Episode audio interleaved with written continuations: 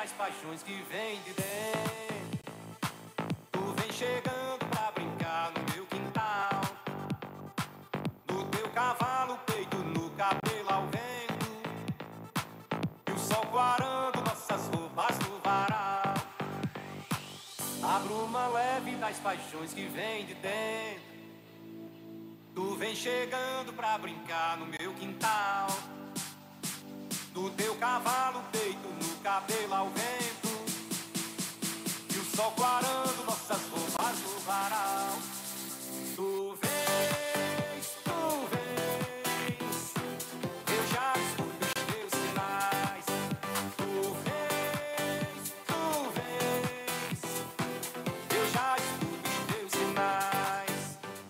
Bom dia, bom dia, bom dia, bom dia. Hoje é sábado, gente. A gente está no ar com o nosso programa Pare e Pense, o programa que leva para você mais informação para formar a sua opinião. E a gente quer mandar aquele grande abraço a você que estava nos esperando de 10 ao meio-dia. Muita informação para você no nosso programa Pare e Pense. A voz do anjo sussurrou no meu ouvido. E ao meu lado aqui na bancada, a nossa Tássia Fernandes também informando para você tudo que você não soube de ontem, nem soube até agora. Nossa Tássia Fernandes já está conosco aqui na nossa bancada, comentando, também trazendo notícias para você e pelas nossas redes sociais. Você já sabe, você tem que estar ligadíssimo aí também no Facebook, no Instagram do Fala Jadiel, nas redes sociais também da nossa Rádio Caparimirim, nossa âncora de rede 87,9 e nossas cidades que estão aí também circunvizinhas, que estão acompanhando o nosso programa Pare e Pense. Aí eu quero mandar um grande abraço a todos vocês que estão ligadíssimos conosco.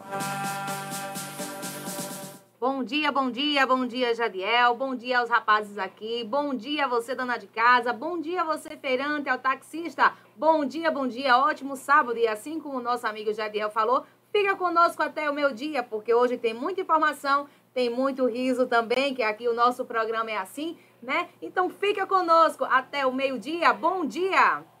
É isso aí, nossa Tássia Fernandes vai estar aqui conosco com certeza todo sábado. Você já tem já o nosso horário, a cadeira cativa aqui conosco, de 10 ao meio-dia, o nosso programa Pare e Pense. E não esqueçam, acessa aí o Instagram, o Facebook da Rádio Caparimirim FM, o Facebook da página do Fala Jadiel, do blog do Jadiel. A gente está tudo lá, ao vivo lá, acompanha a gente aí. E também pelo rádio, né? Você que está no carro, está caminhando, né? Está com o seu fone de ouvido, ou nos ouvindo aí, aqui como a gente diz aqui, de Sirigi a São Vicente, São Vicente a Sirigi, da Estando Esquecido a Mata Limpa. Escuta nós também pelas nossas redes sociais. E aqui hoje é feira, as pessoas que já foram à feira, as donas de casa, o trabalhador, o homem do campo, você que está ainda em casa, não foi para a feira, aquele que já está voltando, aquele que não vai, que está lá escutando o rádio, um grande abraço, fica aí conosco até meu dia, que você vai ter muita informação para formar a sua opinião. A gente vai agora de bloco musical e daqui a pouco a gente volta com o nosso comentário.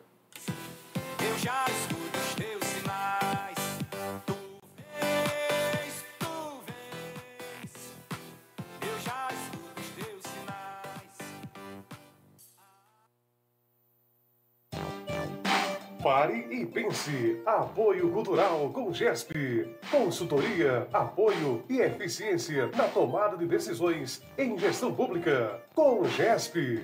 Pare e Pense.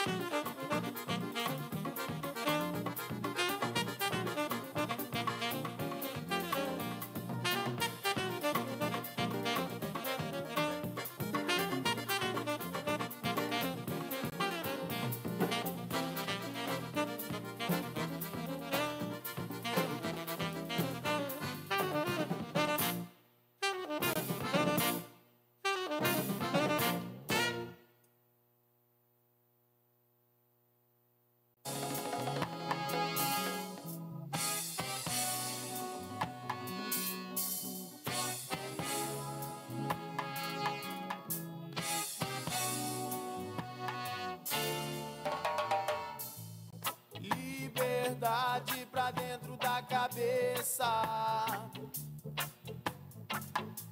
Liberdade pra dentro da cabeça. Liberdade pra dentro da cabeça. Liberdade pra dentro da cabeça. Quando você for embora, não precisa me dizer. O que eu não quero, jogo fora. Você pode entender. Desigualdades e a luta a fim de encontrar a liberdade e a paz que a alma precisa ter. Oh, baby.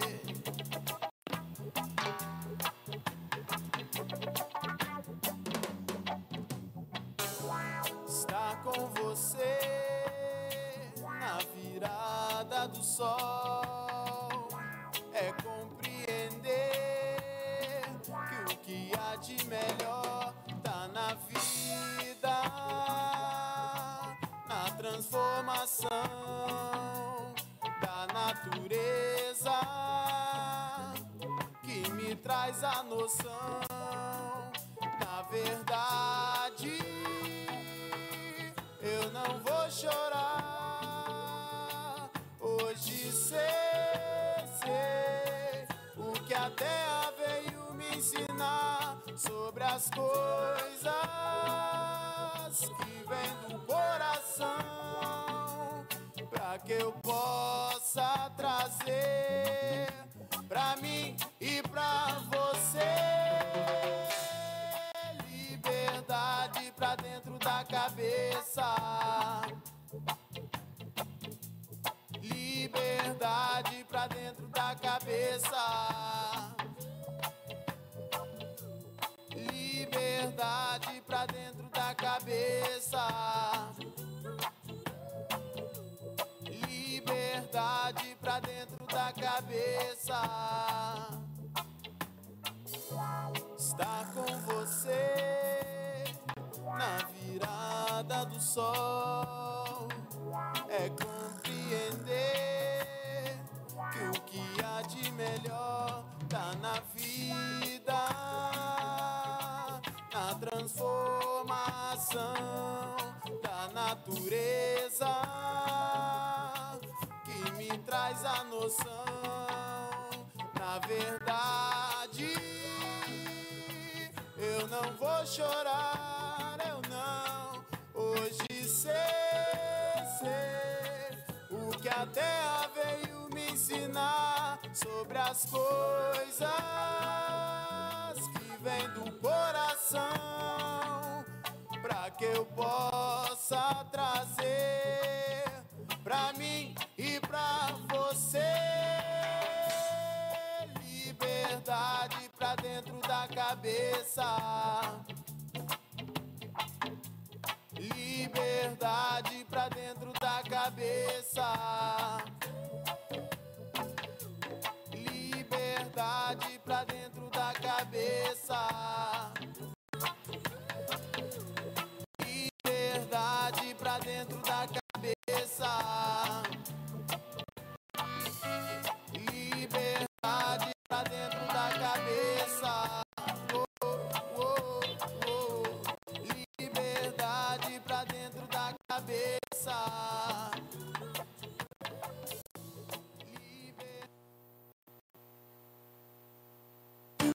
Aqui você ouve informação para formar sua opinião.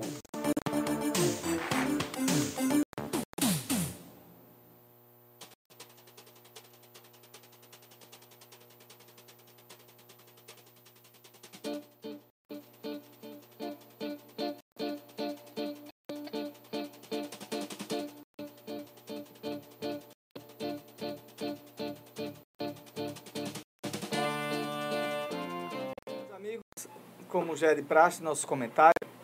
E hoje eu quero falar para vocês de uma situação que está sendo refletida e prejudicando os funcionários do Estado de Pernambuco. Todos. Do famigerado SACEP, que é o Instituto de Previdência do Estado. E aqui nós temos funcionários do Estado, aposentados na ativa aqui em São Vicente, como em todo o município do Estado de Pernambuco. E para que eu primeiro possa falar sobre o problema do SACEP, a gente tem que rememorar por que existe SACEP. O SACEP existe desde o tempo do IPCEP. Não sei se vocês lembram do IPCEP. O IPCEP, antigamente, a partir do decreto 124 de 1938, veja só quanto tempo não faz, né? Aí, antes ainda da Segunda Guerra Mundial. Ele tinha a intenção de gerar a contribuição dos servidores, tanto do Estado quanto de municípios. Então, o servidor do Estado e o município contribuía. Veja só, o município também estava atrelado nisso, para que tivesse a promessa da aposentadoria. Ele só servia para isso na época. Depois houve várias mudanças do IPCEP e coisa e tal, houve várias leis complementares, teve a lei 1570, de 4 de dezembro de 52, né, que tornava também não só ele como Instituto para a Previdência, como também para Assistência Social, o IPCEP também. E também agregava também funcionários dos municípios. Depois teve a lei de 7.551, de 27 de dezembro de 77, né? E também disponibilizava, né, sobre pecúlio, auxílio-reclusão. Então, ele ampliava o processo de direitos, né? E, por último, também teve uma lei complementar de 28, de 14 de janeiro de 2000. Né? E essa lei complementar de 28, de 14 de janeiro de 2000, ela cria o sistema previdenciário social dos servidores do Estado de Pernambuco, Fundação Aposentadorias, Servidores de Pernambuco, FUNAP, coisa e tal, virou, mexeu, tudo, só do Estado. Retira quem? Os funcionários municipais. Então, a partir de 28 de 14 de janeiro de 2000, a lei complementar 28 de 14 de janeiro de 2000, ela retira aquilo, né, que integrava também os servidores municipais. E só que existe um nome chamado patronal. Os municípios contribuíam, funcionários contribuíam, e de repente, do dia para a noite, funcionários da prefeitura não tinham mais direito nenhum do processo de compensação do famigerado IPCEP para se aposentar. Era obrigado aos municípios criarem a sua previdência própria para efeitos de aposentadoria e não tinha mais direito à saúde, direito à questão da assistência médica de saúde do Estado, porque tinha sido cortado. Moral da história, para encurtar, a verdade é que o Estado de Pernambuco se sai dos municípios, cria o tão famigerado SACEP, através do FUNAP, que era o Fundo Financeiro de Aposentadoria, de Pensões do Servidor do Estado, e deixa os municípios de fora. Os municípios com uma dívida tremenda, porque muitos funcionários não conseguiam se aposentar e só tinham duas opções. Ou criar um fundo de Instituto de Previdência próprio, ou ir para o regime geral, que era o INSS. Muita gente foi prejudicada. Tudo que os municípios pagaram durante o tempo todinho ao IPCEP se perdeu. O IPCEP ficou devendo fortuna aos municípios do Estado de Pernambuco. Aqui em São Vicente mesmo, o IPCEP ficou devendo 324 mil. Eu me lembro como se fosse hoje, já tentou cobrar isso ainda por volta de 2001, 2003, porque o Instituto ia ser criado um novo Instituto Financeiro e o IPCEP só, agora eu não tenho uma responsabilidade nenhuma com os servidores. E os servidores ficariam, e agora? Como é que a gente vai se aposentar? O tempo que a gente contribuiu. E aí os municípios tiveram que assumir isso. E o IPCEP nunca pagou, diga-se de passagem, o que deveria e o que era devido aos municípios pelo tempo de contribuição de desde o decreto 124 de 1938. O conceito já foi criado depois.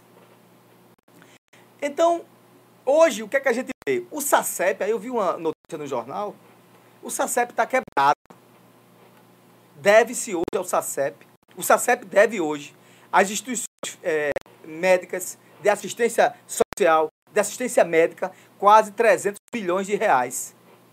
Aí eu digo assim, esse governo PSB passou aí 16 anos no poder, 8 anos com Paulo Câmara, e estavam empurrando a dívida com a barriga, ninguém fazia nada. Agora, o que é que está acontecendo? Por que que agora isso agora foi desvendado? Porque simplesmente você que é servidor público do Estado, você que é servidor público do Estado, vai procurar assistência médica através do SACEP e as entidades, os hospitais, as clínicas, nós não estamos atendendo. E por que não estamos atendendo? Vocês não são rede credenciada? Vocês não estão pagando. O Santa Efigênia aqui de Caruaru estão devendo uma fortuna. Uma fortuna. Isso vem desde 2020, 2021 e 2022. Devem ao Santa Efigênia lá quase 40, 80 milhões de uma tipo aí, nessa alçada aí. Eu não tenho o valor acertado. Agora, a dívida toda do SACEP chega a 300 milhões. Você vai procurar uma clínica, o seu filho, né, o senhor aposentado do Estado, o professor da rede do estadual, não tem mais. Aqui pro SUS. Aí vai o que? Vai para o SUS. Aí. Então, o que é que eu estou querendo dizer? A SACEP, que mudou a SACEP, FUNAP, não sei o quê, é mal administrado desde 1938. Ele é mal administrado desde 1938. Porque não se compreende isso. Quer dizer que as pessoas contribuem, e o que fazem lá? E vai gerando um arcabouço de dívida, e depois está aí a miserabilidade. O Hospital dos Servidores do Estado, acumulando tudo, mas só que não tem as especialidades de exames e tal. O Hospital do Servidor do Estado, que é o antigo IPCEP mesmo, quando chega lá, ele faz o que? O procedimento cirúrgico e tal, quando é a emergência da emergência. Né? E aí o processo de inadimplência crescente. Agora o governo atual diz que está devendo e vai ter que sentar na mesa para negociar. Aí eu digo assim, poxa vida, quer dizer que o que um dia desses, aí há 2 anos atrás, aumentaram até a alíquota de contribuição dos funcionários do Estado. Aí quer dizer que o que contribui, ou o que é que está acontecendo? Qual é a minha visão? Das duas, uma. Só o servidor contribui e o Estado não contribui com a patronal. Quebra o Instituto de Previdência, mesmo assim. Simples e rápido. Agora sempre cai aonde? Nas costas dos mais fracos. Servidor do Estado, às vezes ganha aí um salário e meio, a maioria ganha 2 salários mínimos. Aí não, agora estou com algum problema, meu Deus, acontece alguma guerra, vai procurar o SACEP. Não estão marcando mais. Não estão, se você pegar, tiver Deus o livre, tiver alguma necessidade, não marcam mais. As clínicas credenciadas não marcam mais nada. Até pagar. Isso sim é uma culpa cabal da falta de gestão, da pior das administrações. Foi se copiando os erros. Aí vai decreto, lei, vai mudando só o nome, sabe, Tássia? Viu, e amigos que nos acompanham? Vai mudando só os nomes. É IPCEP, é FUNAP, é não sei o quê, SACEP, mas continua a mesma tragédia. E outra coisa, e veja só, por que que eu fiz essa analogia durante o tempo?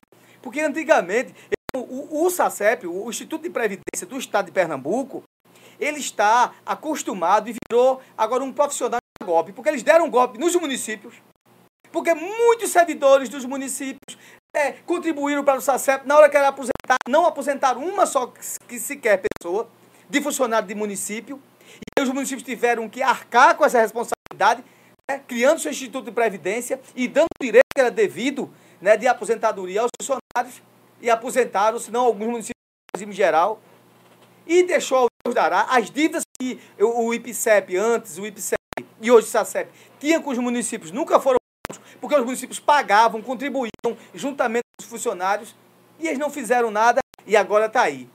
Não tinham mais quem prejudicar, prejudicaram os próprios da casa, os próprios servidores estaduais.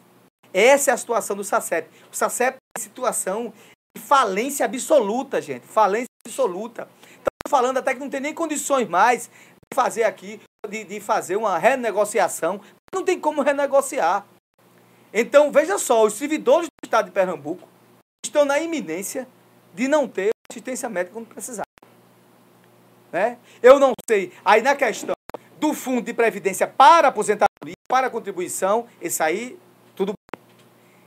Até agora não houve nenhum escândalo, ou não apareceu. Mas naquilo que é da relação social, de atendimento hospitalar, de atendimento atendimento médico, de atendimento clínico, está uma tragédia. É muito melhor hoje o servidor do Estado procurar hoje o SUS direto do que ir atrás do SACEP, porque ele está contribuindo e nada foi feito. É esse o processo de gestão. Agora o que eu fico arretado é o seguinte, eu fico indignado. Quem fez isso? Quem cometeu esse erro? Como começou isso? Ninguém sabe. Né? Ora, qual era o problema? Vocês não tinham capacidade de gerir, né, as dívidas, ou estava sendo arrecadado para pagar, né, para pagar as dívidas das redes credenciadas? Se não tem condição, sabe o que é que faz? Acaba com isso. Há, né, uma opção dentro da própria, do percentual de contribuição de cada servidor, e o servidor faz o seu plano de saúde onde quer. Ou migra, né? Migra, né? Faz um plano de saúde privado, faz uma parceria público-privada. Essa porcaria sempre é isso, sempre é isso, sempre é isso. E sempre quem sofre é o servidor mais fraco. Só nas costas do servidor. E agora está aí. Não marca nada. Um dia desses aí, se você hoje, um colega meu, disse, Jadiel, eu fui marcar um exame de vista, botaram para setembro. Não é que colocaram para setembro, é porque colocaram uma perspectiva que daqui para setembro vão resolver os problemas. E fica ao Deus dará. Fica ao Deus dará. Aí eu digo a você, de quem é a culpa? É culpa dos governos anteriores. É culpa que ninguém vê quando é para os pobres, para as pessoas que mais precisam, ninguém olham com atenção. E aí tem essa porcaria desse SACEP, enganou as pessoas. Isso é roubo. A verdade disso é isso. Má gestão, o que é que diabo é? Tem que dizer alguma coisa. Falta de fiscalização. Falta de fiscalização, né? Das duas, tem que ter alguma problemática. Não estou aqui acusando ninguém, mas tem que ter. O que foi que gerou esse problema aí insanável? Insanável, insanável. E aí os pobres estão sofrendo hoje, que não tem hoje uma rede credenciada do Estado de Pernambuco, que é o servidor do Estado de Pernambuco, não é? Que vai procurar assistência médica. Assistência da rede credenciada.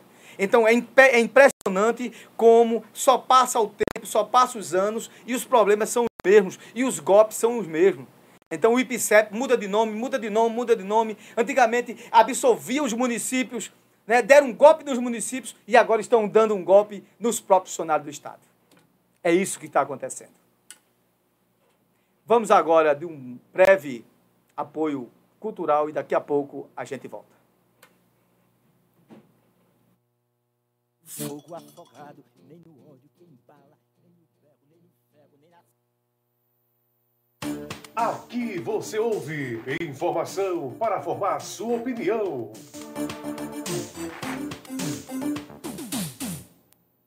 Apoio Cultural.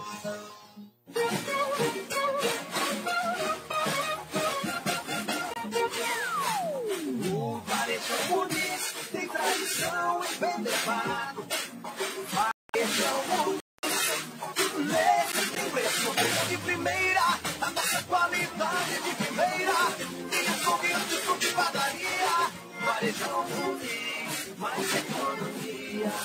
Varejão Muniz, padaria, açougue, frutas, verduras, legumes, bebidas e muito mais. Varejão Muniz, o seu supermercado. Varejão Muniz. Materialize seus sonhos. Na hora de pôr a mão na massa, venha para o lugar certo. Casa Nobre Materiais de Construção. Tudo o que você precisa em um só lugar, com o melhor preço e o melhor atendimento. Dispomos de toda a linha de tubos e conexões, ferramentas, tintas, material elétrico e hidráulico, areia, cimento e coberturas, da fundação até a caixa d'água. Solicite já seu orçamento. Na Casa Nobre você encontrará as melhores formas de pagamento, via Pix, boletos e em todos os cartões de créditos. Casa Nobre Materiais de Construção. Está localizada no loteamento Padre Nazareno, em São Vicente Ferrer. Fones 99541-2837 ou 97328-5664. Organização Sérgio Moura e Núbia Nóbrega. Na hora de fazer suas compras, o Supermercado São Vicente faz a diferença. E a dona de casa sabe disso. Dispomos de produtos de excelente qualidade pelos menores preços, além de um ótimo atendimento. No Supermercado São Vicente, você tem verduras fresquinhas e selecionadas, frango e carne verde nos finais de semana, assim você não perde tempo. Supermercado São Vicente, tudo em um só lugar. Travessa José Gomes Andrade, ao lado da rodoviária. Fone 3655-1281. São Vicente Ferrer. Guga Motopeças, peças, acessórios e serviços em geral. Tudo para sua motocicleta com preço baixo e itens de qualidade. Aceitamos os principais cartões de créditos. Guga Motopeças, sempre com o objetivo de oferecer o que há de mais moderno e criativo no segmento de motopeças, a fim de conquistar a preferência de clientes que optam por equipar sua moto com o que há de melhor. Por isso, entregue a sua moto a uma equipe de profissionais capacitados. Guga Motopeças, na PE 89, em frente à Academia das Cidades. Fone ou WhatsApp 992612979.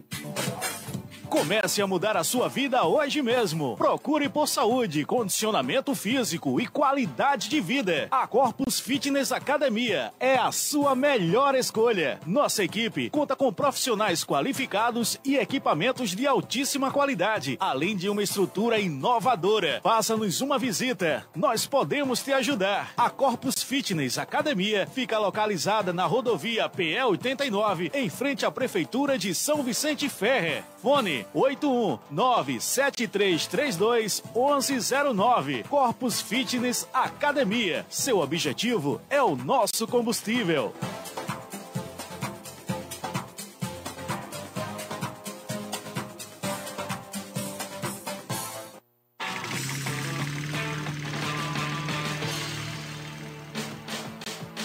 Pra sentir a liberdade, acelera em uma moto. Venha para Milton Motos, vende troca motos novas e usadas. Milton Motos. Milton Motos, compra, vende e troca motos novas e usadas na Marçal Emiliano Sobrinho, no centro de Timbaúba. Fones 993447469 e 99351423. Instituto Adelino Silva, aulas para a vida, valores para sempre, matrículas abertas, do maternal ao nono ano, participação em concursos municipais, nacionais e internacionais, acompanhamento psicológicos, ambiente limpo, organizado e com salas climatizadas, atendendo a todas as regras e protocolos de saúde e segurança, formação de pequenos escritores, aulas de inglês desde a educação infantil, laboratório de informática com ensino aplicado, matemática prática, com materiais concretos, diversidade, eventos internos e oficinas artísticas, balé, xadrez e música. Rua Sebastião Regis, número 12, fone 991-21-4799, São Vicente Ferrer, Pernambuco. Não perca a oportunidade e faça já a matrícula do seu filho. Instituto Adelino Silva, aulas para a vida, valores para sempre. Da escola pra gente aprender, respeito com os amigos a gente deve ter. A saúde começa pela boca. Consultório odontológico, doutora Rafaela Alves. Atendimento clínico geral, com especialidades em restaurações, cirurgia, tratamento de canal, prótese, odontopediatria, limpeza, clareamento, implante, aparelhos fixo e remóveis. Aceitamos todos os cartões, via Pix e transferência. Consultório odontológico, doutora Rafaela Alves, Rua 24 de Outubro, em frente à lotérica. Fones 99755-2058 ou 99274-5272. Atendimento de segunda a sábado, das 8 às 18 horas. Nas segundas-feiras, atendimento noturno. E agora nas quartas-feiras, das 8 às 17 horas, estamos com atendimento da doutora Érica Virgínia, trazendo novidades em procedimentos, clareadores e limpezas. Agenda já a sua consulta. Consultório odontológico, doutora Rafaela Alves, cuidando do seu sorriso.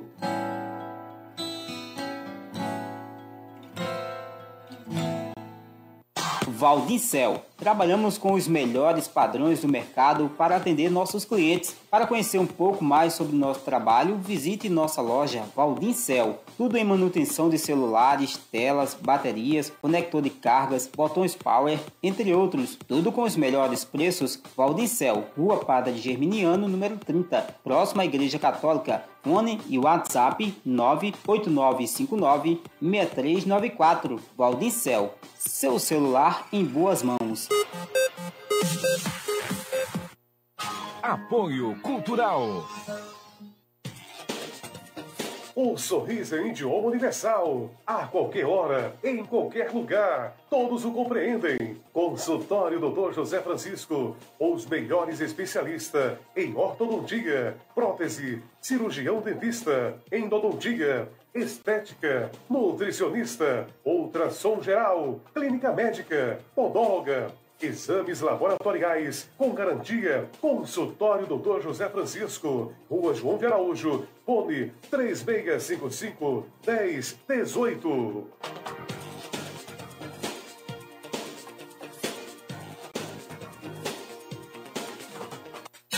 Há 38 anos no mercado de medicamentos, na Farmácia São José, sua saúde não tem preço, mas custa menos.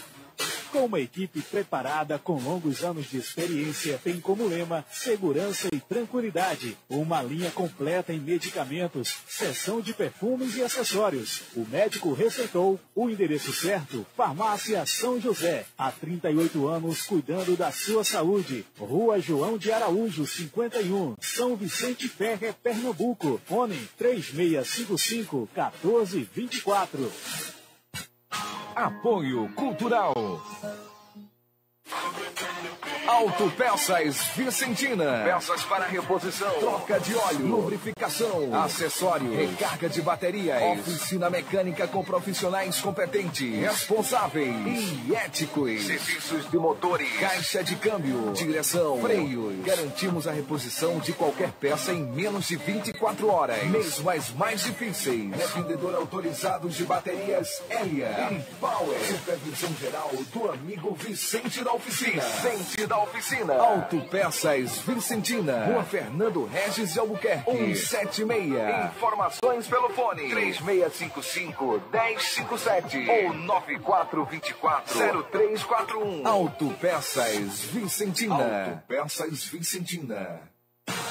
Se você quer comprar móveis e eletrodomésticos e ainda não encontrou o lugar certo, chegou a hora de conhecer melhor a Movelaria Vital. Lá você encontra móveis e eletrodomésticos com qualidade, modernidade e uma grande variedade que só a Movelaria Vital tem. As melhores condições de pagamento. Tudo para mudar a sua vida no cheque, cartão ou financiamento pela própria loja em até 6 vezes sem juros. Além da praticidade e o compromisso com você. Movelaria Vital. Fica na Rua José Leitão de Melo, número 20, em Macaparana, com filiais em Timbaúba, na Rua Joaquim Nabuco, 81, e em Vicência, na Rua Doutor Manuel Borba, número 68, fone 3639-1289. Movelaria Vital, credibilidade, sofisticação e, acima de tudo, respeito pelo seu cliente.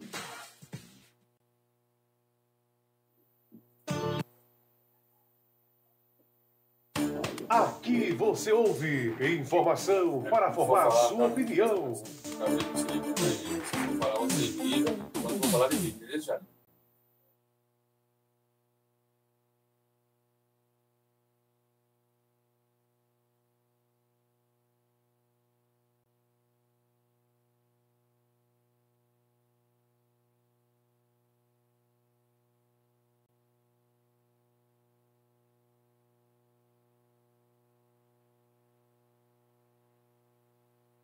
Nosso rádio e também pelo nosso rádio no aplicativo da internet e também pelas nossas redes sociais.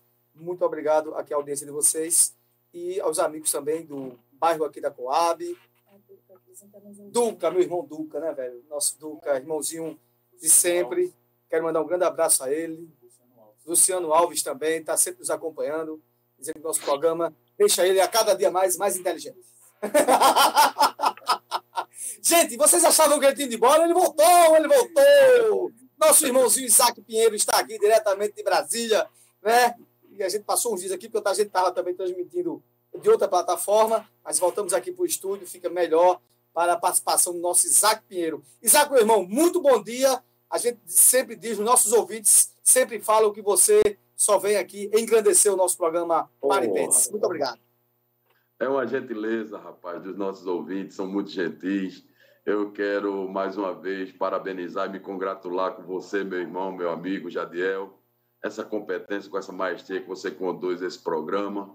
A nossa Tássia, que eu tenho visto que tem evoluído bastante em relação à condução do programa.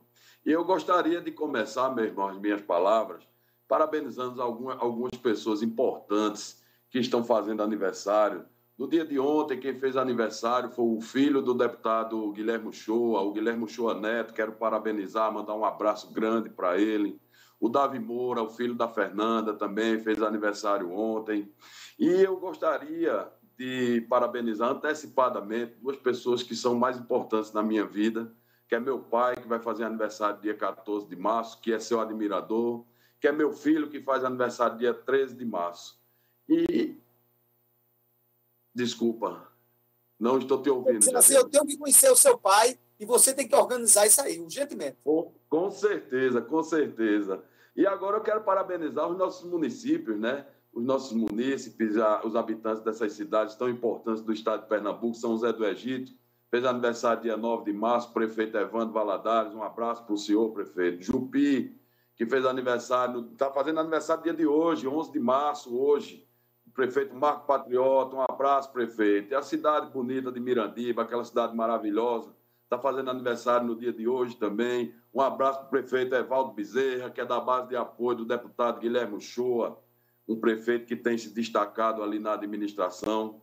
Quero parabenizar a nossa querida Olinda e Recife, que amanhã fará aniversário.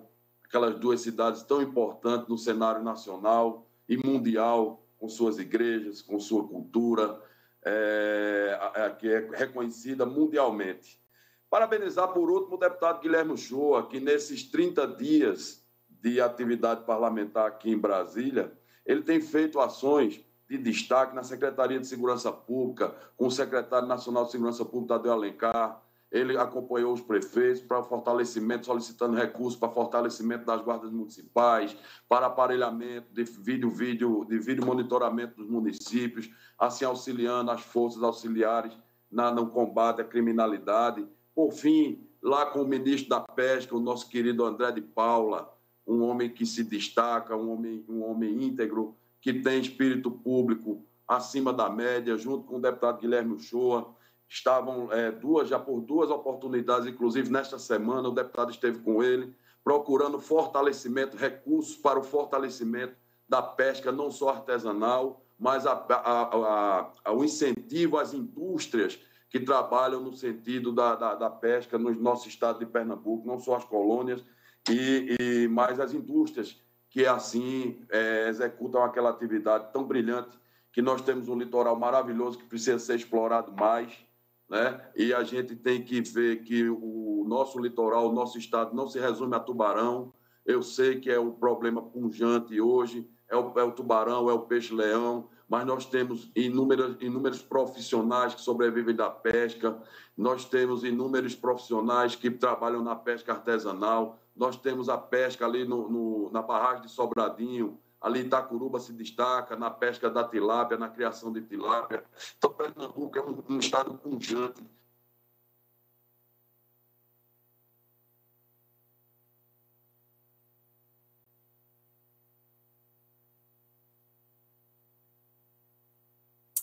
A internet aqui de Isaac aqui bugou, mas a gente vai tentar. Também. Voltou. Quero parabéns. Desculpa. É porque a sua internet tinha saído, mas voltou novamente. Tudo tranquilo, vai, continua. Quero parabenizar o nosso amigo Painha, né? Que é um empresário visionário, pujante, que está agora finalizando aí, logo, mês que vem, vai começar as atividades aí em João Alfredo, com o nosso prefeito Zé Martins. Um abraço grande para ele, que eu admiro demais. E, por fim, eu gostaria de parabenizar a equipe que trabalha junto com o deputado Guilherme Uchôa, o Vicente, o Roberto, o Felipe. São pessoas extraordinárias que têm prestado um grande serviço aquele grande deputado que tem trabalhado incansavelmente ao povo de Pernambuco. Era isso que eu tinha a falar nas minhas iniciais. Estou à sua disposição, à disposição de Tássia e do povo aí da nossa Mata Norte. Vamos embora. Manda, irmão. E aí, um povo da Mata Norte e um braço do Agreste Setentrional. Ô, Isaac, vê só. Essa semana, e a gente tem que falar sobre as coisas, ficou muito à tona e durante a semana todinha, e a cada dia mais, aparecendo mais coisas sobre essa questão das joias. Com o Bolsonaro, com a Michelle, a coisa toda. Eu não quero entrar nesse assunto, porque esse assunto já está rasgado demais, todo mundo já sabe quem tem culpa, quem não tem. A Polícia Federal está investigando, o Michelle vai investigar, vamos ver onde é que vai dar, né, a questão da culpabilidade. Eu só sei que se eu viajar para fora e não declarar meus bens, eu vou para a cana e vou pagar o resto da vida a Receita Federal. Esse é o cidadão, a lei tem que ser para todos.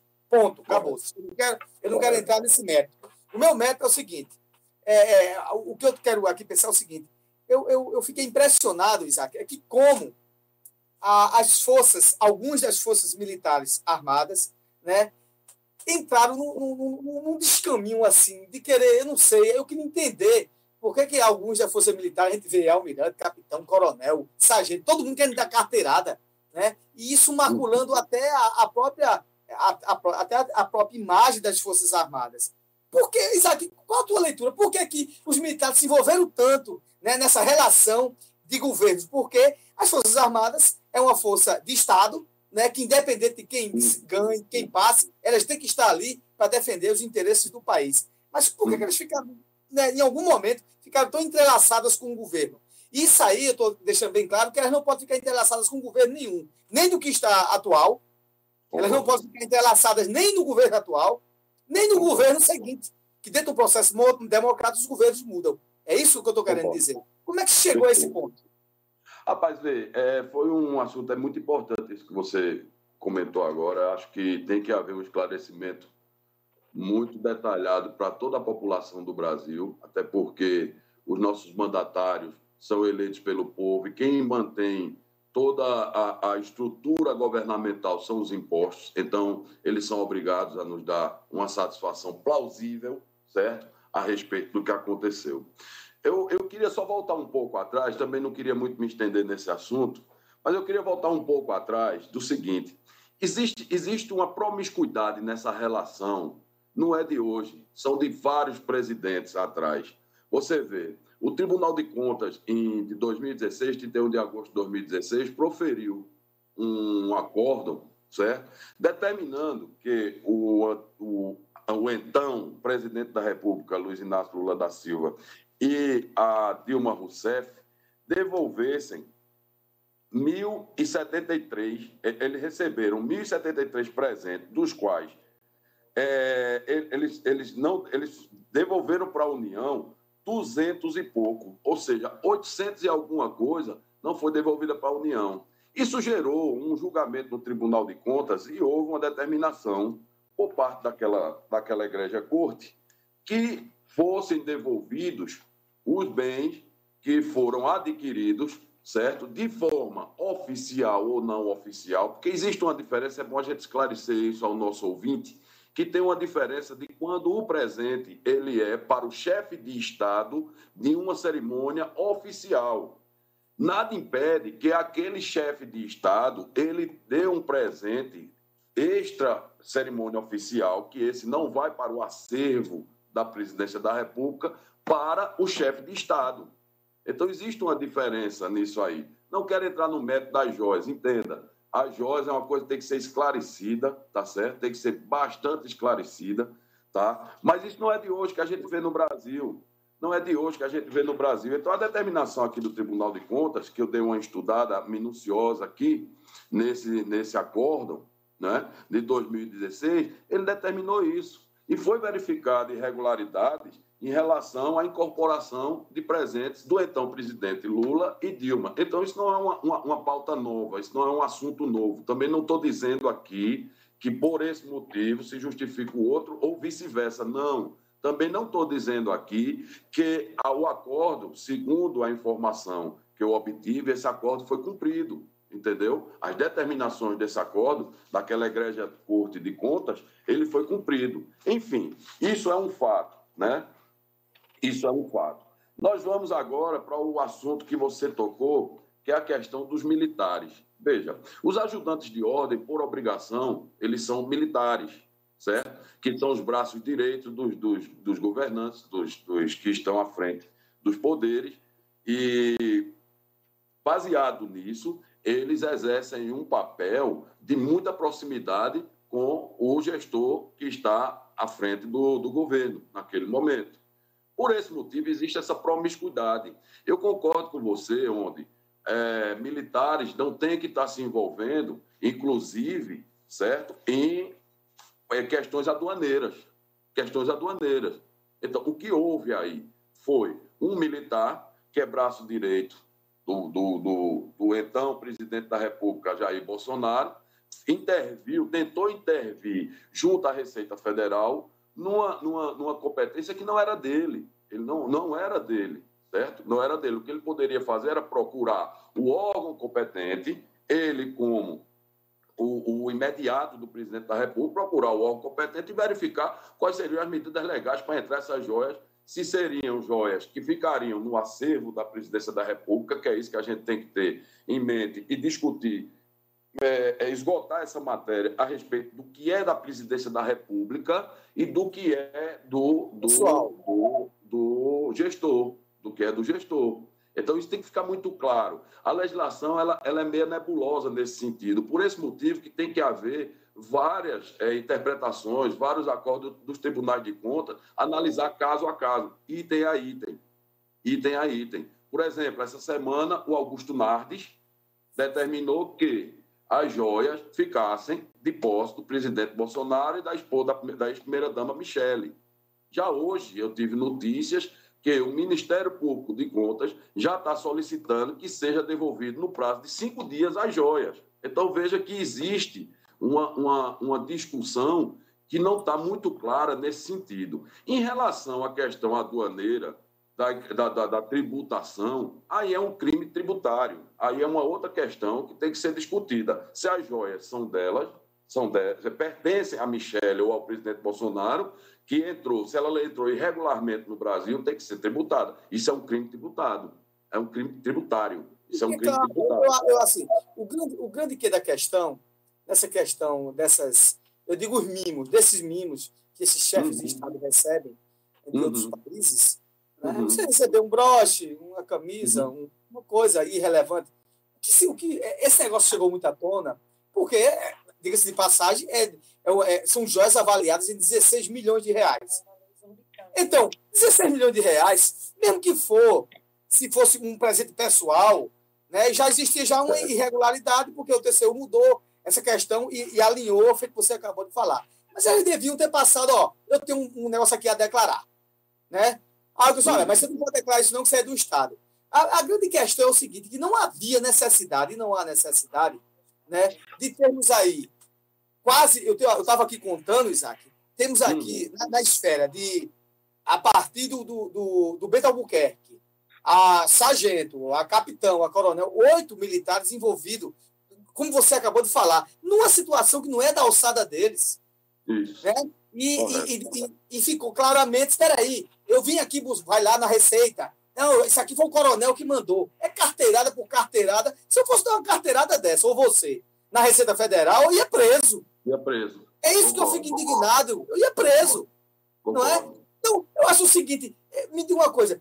Tem coisas que são desnecessárias. O que é que as Forças Armadas têm a ver com isso? E hoje eu estava vendo aqui, até daqueles que não eram, de forças militares, que não eram muito bem alinhadas, não gostam muito do governo atual, dizendo que realmente, de fato, isso macula até as Forças Armadas, que o papel dela é outro, e não está se envolvendo em picuinha, sargento indo e voltando, coronel indo e voltando, telefone para lá, telefone para cá, para liberar umas joias para o ex-presidente da República e para a ex-primeira-dama. Com que intuito isso? Por que isso? Não poderia ter sido negócio, olha, tem aqui, pega as joias, declara, olha, isso aqui pode ficar contigo, isso aqui não pode, aqui tem que declarar, isso aqui é do Estado, acabou-se. Então, a minha opinião é que, muitas vezes, o ex-governo Bolsonaro, ele se envolve em coisas que não tem condições. Que intuito é esse? E outra coisa, de passagem, um valor muito bem avaliado, então desperta, pô, tanto dinheiro é esse? Não é? E aí é aquela coisa que a gente está conversando agora. A gente não está entrando nesse método. O que a gente está falando é o seguinte, que tem atores do Estado, da União, que não deveriam estar lá. E, no meu entendimento, as Forças Armadas deveriam ter saído disso. Olha, isso aí não sabe não. Isso é meu não. Você resolve a guerra de vocês. Acabou-se. E aí é feito... Essa semana eu escutei um cara falando, que é capitão de exército, um amigo meu, ele disse, olha, militar tem que estar onde está o militar, o civil tem que estar onde o civil. A Receita Federal é que tem que tomar conta. Não, a gente, é a questão da exposição, não é? E você viu claramente que nas gravações o cara ficava ligando, olha, mas foi o coronel que mandou, foi o sargento, não sei o quê. O funcionário, o próprio funcionário, disse, sabe, meu amigo, eu não posso, tem que ter esse regramento aqui. Como é que você quer que eu faça isso? Não é? Eu concordo com um amigo. Eu fico indignado, Isaac, sabe por quê? Porque se for o afegão médio, eu, Jadiel, Isaac, Tássia Fernandes, quem quer que seja, fazer uma porra dessa, desculpa a expressão, a gente está lascado, a gente está com um crime federal nas costas. Claro, não é verdade? Claro, com certeza. Com certeza. E, assim, só para deixar registrado que o próprio rei da Arábia Saudita, ele concedeu ao ex-presidente Lula uma espada de ouro vermelho com pedras de rubi, esmeraldas e brilhantes. E um conjunto... é do Estado. Está no arquivo do... Que não estão... Que não estão no acervo. Veja, entenda, foi subentendido que esse presente foi para o presidente Lula. Veja, eu não estou discutindo aqui, nem defendendo nem A nem B. Entenda, eu só estou mostrando que essa promiscuidade... da interpretação da legislação... de longas datas. É de longas datas. Veja, o cara recebeu um jogo de prata da Rainha Elizabeth. Ele entendeu que era dele. Ele recebeu uma espada de ouro. Tanto é que o TCU teve que mudar a resolução. Fernando Henrique recebeu uma comanda também da Rainha Elizabeth, um colar cheio de ouro, coisa e tal. Está lá, no negócio dele, lá na biblioteca dele. Exato. Então, é uma promiscuidade que a gente tem que começar a modificar a legislação e verificar até onde vai o poder do governante, até onde ele vai, ou seja, existe uma legislação que, para servidor público, você conhece muito bem, o presente não pode passar de R$90, é isso? R$200. R$200, né? Pronto. Você não pode passar de R$200. Então, o presente que o servidor público pode receber não pode passar de R$200. Isso é uma coisa que não é aplicada nem aqui nem na China. Isso é uma coisa esdrúxula, ridícula, sabe? Isso é uma coisa esdrúxula, ridícula. Eu, na minha opinião, como servidor, você que é um servidor, na minha opinião, não tem que estar recebendo presente de seu ninguém. Você recebe um salário para prestar um serviço à população, quem te paga aquela população, e o que você for receber tem que ser convertido para ela. Um belo dia o cara vai te pedir o troco. Não ninguém. Mas, um belo dia o cara vai te pedir o troco desse presente que deu. Com certeza. Existe almoço de graça. Com certeza. Como é que eu sou servidor público, o cara me dá um carro de presente? Por quê? Que conversa é essa? Claro. Mas voltando ao assunto dos militares, eu vi aqui, eu estava até estudando isso, e os comandantes da Marinha e do Exército disseram que não vão se pronunciar, uma vez que, como esses militares estavam a serviço da Presidência da República, eles vão responder pelos atos administrativos no âmbito da Presidência da República. Ou seja, no processo disciplinar ou não, no processo do Tribunal de Contas, e onde tiver de chegar esse processo da apuração, o que o comando do Exército diz, tá? Não são as palavras do ministro Zé Múcio, o que o comando do Exército diz, que esses crimes ou essa improbidade ou esse vício administrativo vai ser respondido pela Presidência da República. Os militares que estavam naquele momento serão representados pela Presidência da República, né? Eu até colhi aqui uma palavra do ilustre ministro Zé Múcio, o que o ministro Zé Múcio fala é que, mesmo sendo, informa que existe previsão no regimento interno para que processos administrativos sejam instaurados, assim como acontece com os servidores civis. Então, ou seja, o que as Forças Armadas, Marinha e Exército declararam, né, Zé Múcio, foi contrário a isso, uma vez que ele declarou que pode sim abrir processo administrativo no âmbito das forças para apurar. Como isso vai ficar, eu não sei. Eu soube, por uma fonte aqui, que essas joias da Michelle, elas estão no acervo da Presidência da República. E isso logo vai estourar e vai ser averiguado. Se isso é verdade, não sei. Estou dando uma notícia de primeira mão ao amigo. Eu soube ontem, inclusive, de que essas joias, elas estão no acervo da Presidência da República. Se isso é verdade, não sei. Se isso for uma forma de se livrar, tá, da contravenção, de tentar entrar com a joia e não pagar pelo imposto, também não sei te dizer. Não sei te dizer também se foi recuado. Ora, era meu, mas agora eu vou dar o acervo da Presidência da República. Então, tudo isso vai ser apurado durante você vai dando as informações. Mas é isso aí. Acho que a nossa grande indignação é nessa questão do que deve ser declarado. Ó, tu levou, mas declarou. Ah, mas não é teu, não. Mesmo tu declarando. Então, devolveu. Concordo com a minha. O que é muito estranho é você figurar... passar 2 anos com o negócio, sabendo se é seu. Pronto, eu entendo que esse celular é meu. Não. Aí eu pego e passo pela receita. Aí alguém vem e diz, ó, bicho, esse celular que tu recebeu do Sheik ou do presidente do Centro Único não é teu, não. Devolve lá a União. Eu vou e devolvo, acabou-se. Não é? Agora a questão é isso aí. Era uma coisa que os militares deveriam passar por isso. E a gente vai ver o que você falou agora. Vamos ver o que é que vai dar até o final. Mas a minha grande indignação é a questão do fisco. É de achar que eu sou muito poderoso e posso passar pelo aquele outro corredor. O outro eu não posso. A lei é para todos. A lei é para todos. A Constituição não existe nem maior nem menor cidadão. Não. Todo ele é igual perante a lei, perante a Constituição Federal. Seja presidente da República, seja mendigo, seja faxineiro, seja quem for. Ele é submetido ao Código Penal e ele é submetido à Constituição brasileira. E esse tipo de vício, esse tipo de hábito que existe entranhado nos poderes do Brasil, que tem que ser combatido. Não é de hoje, desde o Brasil Coroa, que a gente faz vista grossa para quem é governante, para quem está no cargo máximo de governo, seja prefeito, governador, seja presidente da República, e a gente não pode, ministro de tribunais, a gente não pode fazer vista grossa em relação a isso. O que é público é público, o que é privado é privado. A única coisa que o gestor tem de privado chama-se o seu salário. O seu salário é privado, que ele faz o que ele bem entender da sua vida. O resto, meu amigo, é tudo bem público e tem que ser zelado. Tem que ser zelado, porque é patrimônio do povo brasileiro. Essa é a minha opinião. E é contribuinte que a gente paga por isso. É muito bem. A gente paga por isso. Concordo. É isso mesmo. Concordo. Aí, Isaquinho, mas isso é importante demais, a gente esclarece e diz aqui sem isenção as coisas que tem que falar. Isaac, vamos aqui, voltando aqui para a pauta aqui, política, aqui mais na questão partidária. O PSB, o PDT e Solidariedade abriram as negociações para formar a federação partidária. E eu recebi uma mensagem de um ouvinte nosso, Jadiel, o que é que significa, de fato, o que é que significa, né, como é que funciona a federação partidária? Eu disse, eu sei, mas eu vou mandar uma pessoa lhe responder, porque responde para todo mundo, e é Isaac Pinheiro. Meu líder, na prática, o que é que significa essa negociação dessa formação de federação partidária agora, que já existe, né? Temos já a pesca do PV, não é, Isaac? E agora o PSB, PDT e Solidariedade está pegando mais assunto, porque são partidos medianos para grande, né? Tem uma certa relevância, e o povo quer saber o que diabos significa isso. Meu líder, é com você. Vamos lá.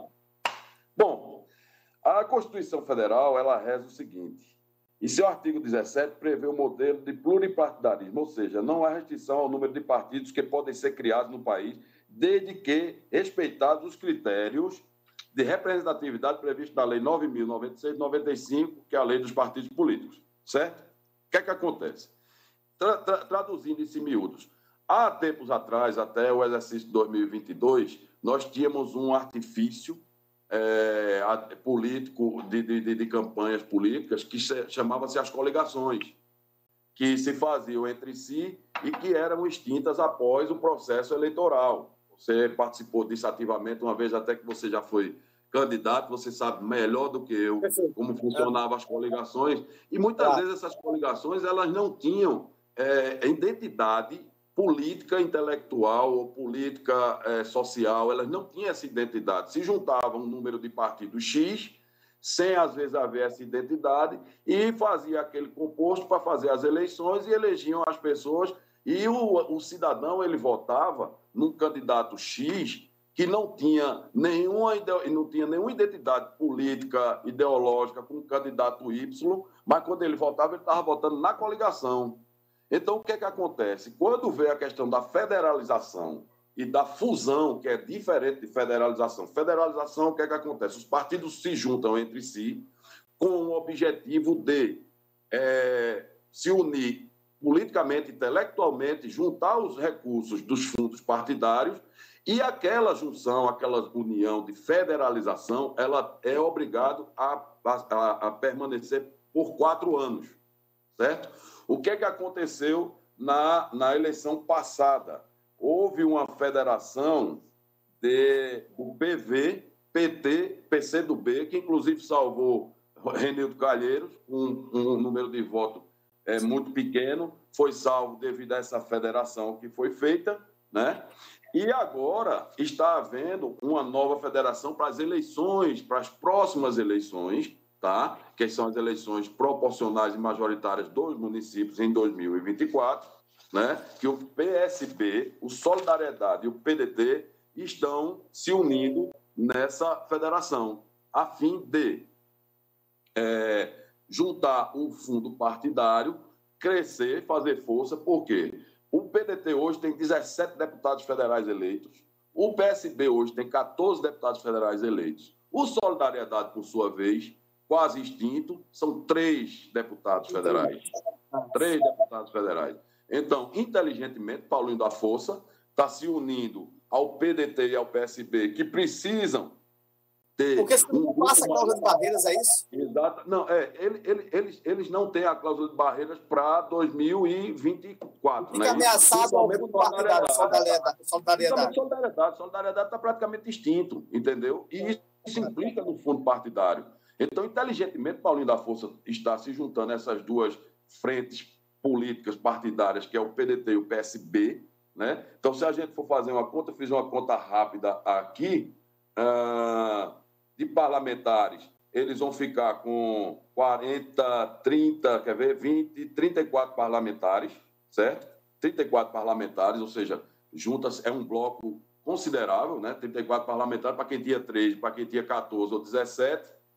você vê um número até um tanto considerável, certo? Agora, o mais importante nisso tudo foi uma continha que eu fiz aqui, que chama-se do fundo partidário, tá? No mês de janeiro, o PDT teve 4.397.365,89, o PSB teve 5.187.189,38, o Solidariedade teve 2.001.746,52. Somando todos eles, no mês de janeiro, nós temos aí um montantezinho, nada mais, nada menos do que R$11.586.301,79. Então, aí você começa a entender o que é que, na prática, vai ser utilizado, né? Além do bloco da votação, você vai ter 34 deputados, né? Isso é a conta que a gente fez aqui, 34 deputados, certo? Votando com um bem comum, certo? Participando das votações de um bem comum, e vai ter o fundo partidário que vai ser dividido entre eles, entendeu? Fortalecendo, assim, as suas bases para o exercício do pleito eleitoral de 2024. É basicamente isso aí, diferente da fusão. A fusão é uma outra história. O que está se discutindo hoje, Luciano Bivar e Ciro Nogueira, com o PP e União Brasil, é uma fusão. Aí é diferente, foi o que houve com o Democrata e com a União Brasil. E gerou a União Brasil, no caso. Isso, aí você funde e torna-se uma única pessoa jurídica, um único CPF, um único CNPJ. Essa é a diferença da fusão para a federação, tá? Então, a fusão, ela deixa de existir um CNPJ e fica, a partir daquele momento, só vira um CNPJ. Certo? Sim. Na federalização é diferente, cada partido tem seu CNPJ, eles vão fazer uma sociedade, é diferente, eles vão fazer uma sociedade, mas cada um com seu CNPJ, e ela é prevista, registrada em cartório, prevista em lei, registrada em cartório, e ela tem que permanecer pelo número de tempo de 4 anos, não pode ser desfeita durante os 4 anos. É mais ou menos unir os interesses, né? Cada um com o seu interesse, né? Ter um alinhamento de decisões que entrarem no arcabouço nacional, né, de decisões de projetos de lei que tenha interesse e relevância de utilidade pública, E também o que você acabou de falar. E daquele que está lá morrendo e se afogando, feito solidariedade do Paulinho para tentar sobreviver. Vai ter vida. Vai surgir das cinzas feita a Fênix. Isaac, se você achou que ele ia ficar em silêncio, ela não vai ficar. Nossa Tássia vai ficar com a última pergunta e é a mais pesada para você. Vamos agora falar sobre a nossa terra Pernambuco aqui, sobre a nossa administração do governo de Pernambuco. Primeiro, Tássia, antes da sua pergunta, Tássia, deixa eu te atrapalhar um pouquinho. Antes da sua pergunta, quero parabenizar você e todas as mulheres pelo dia 8, tá? Ah, obrigada. Parabéns, viu? Obrigada. Parabenizar também a minha menina que está completando 4 anos amanhã. Ah, opa! Como é o nome dela? Valentina. Um beijo para você, Valentina. Que Deus te ilumine, te abençoe, te conceda muitos anos de vida ao lado dessa mãe maravilhosa. Amém. Dinheiro, né, que é bom. Ninguém vai ser comunista. É tudo capitalista aqui, velho. Mas vamos lá. Veja só, saindo do federal, vamos para o estadual, né? Aqui na Blea, nos bastidores da Blea aqui, né? Os aliados e não aliados compreendem que a governadora ainda não desceu do palanque. E na sua opinião, o que você acha? A governadora ainda não desceu do palanque ou ela já desceu do palanque? Porque o problema da governadora, toda vez que ela vem na mídia, ela fala dos erros da gestão passada. E é aí que está o problema. Né? Tá certo, ela ia apontar os erros e tal, mas a gente já está indo o quê? Para o 4º mês de gestão pública, de gestão. Então, na minha concepção, eu acho que está na hora dela parar de falar dos erros da gestão passada e começar a ter os acertos da gestão dela. E na sua opinião, ela desceu do palanque e ainda continua? Olha aí, você como sempre é o pinga-fogo, né, Jadiel? Aqui não é brincadeira não, meu rei. Não tem pouquinho não. A nossa é pinga-fogo, mas vamos lá.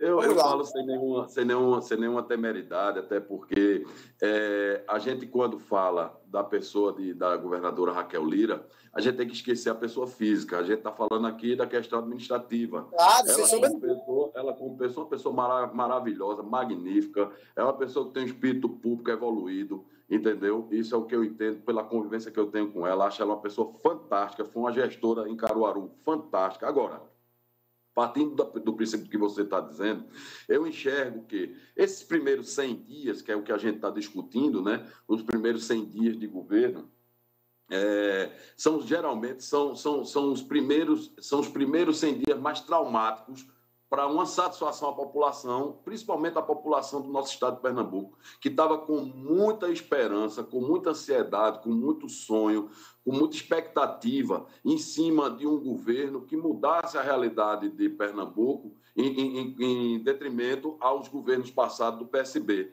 Essa é a questão. Então, isso, querendo ou não, gera para todos os pernambucanos uma expectativa gigante.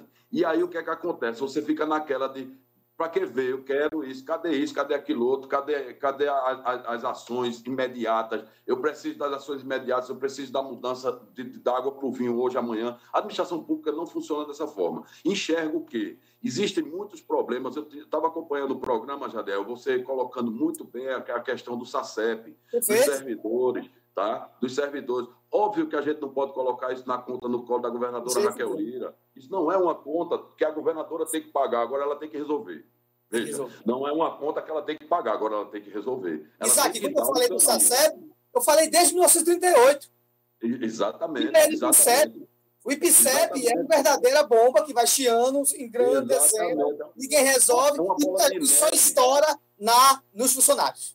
Uma bola de neve, rapaz, uma bola de neve de uma estrutura gigante que deveria ser exemplo. O IPCEP deveria ser exemplo, deveria ser um Instituto de Previdência e de Saúde do servidor, que serviria de exemplo para o Brasil inteiro, até para o próprio SUS. Por quê? Porque todos os meses são descontados dos servidores. Agora, se o patronal não está repassando, isso torna-se um processo financeiro, orçamentário, administrativo, que uma hora vai explodir no colo de alguém. E esse alguém foi Raquel Lira.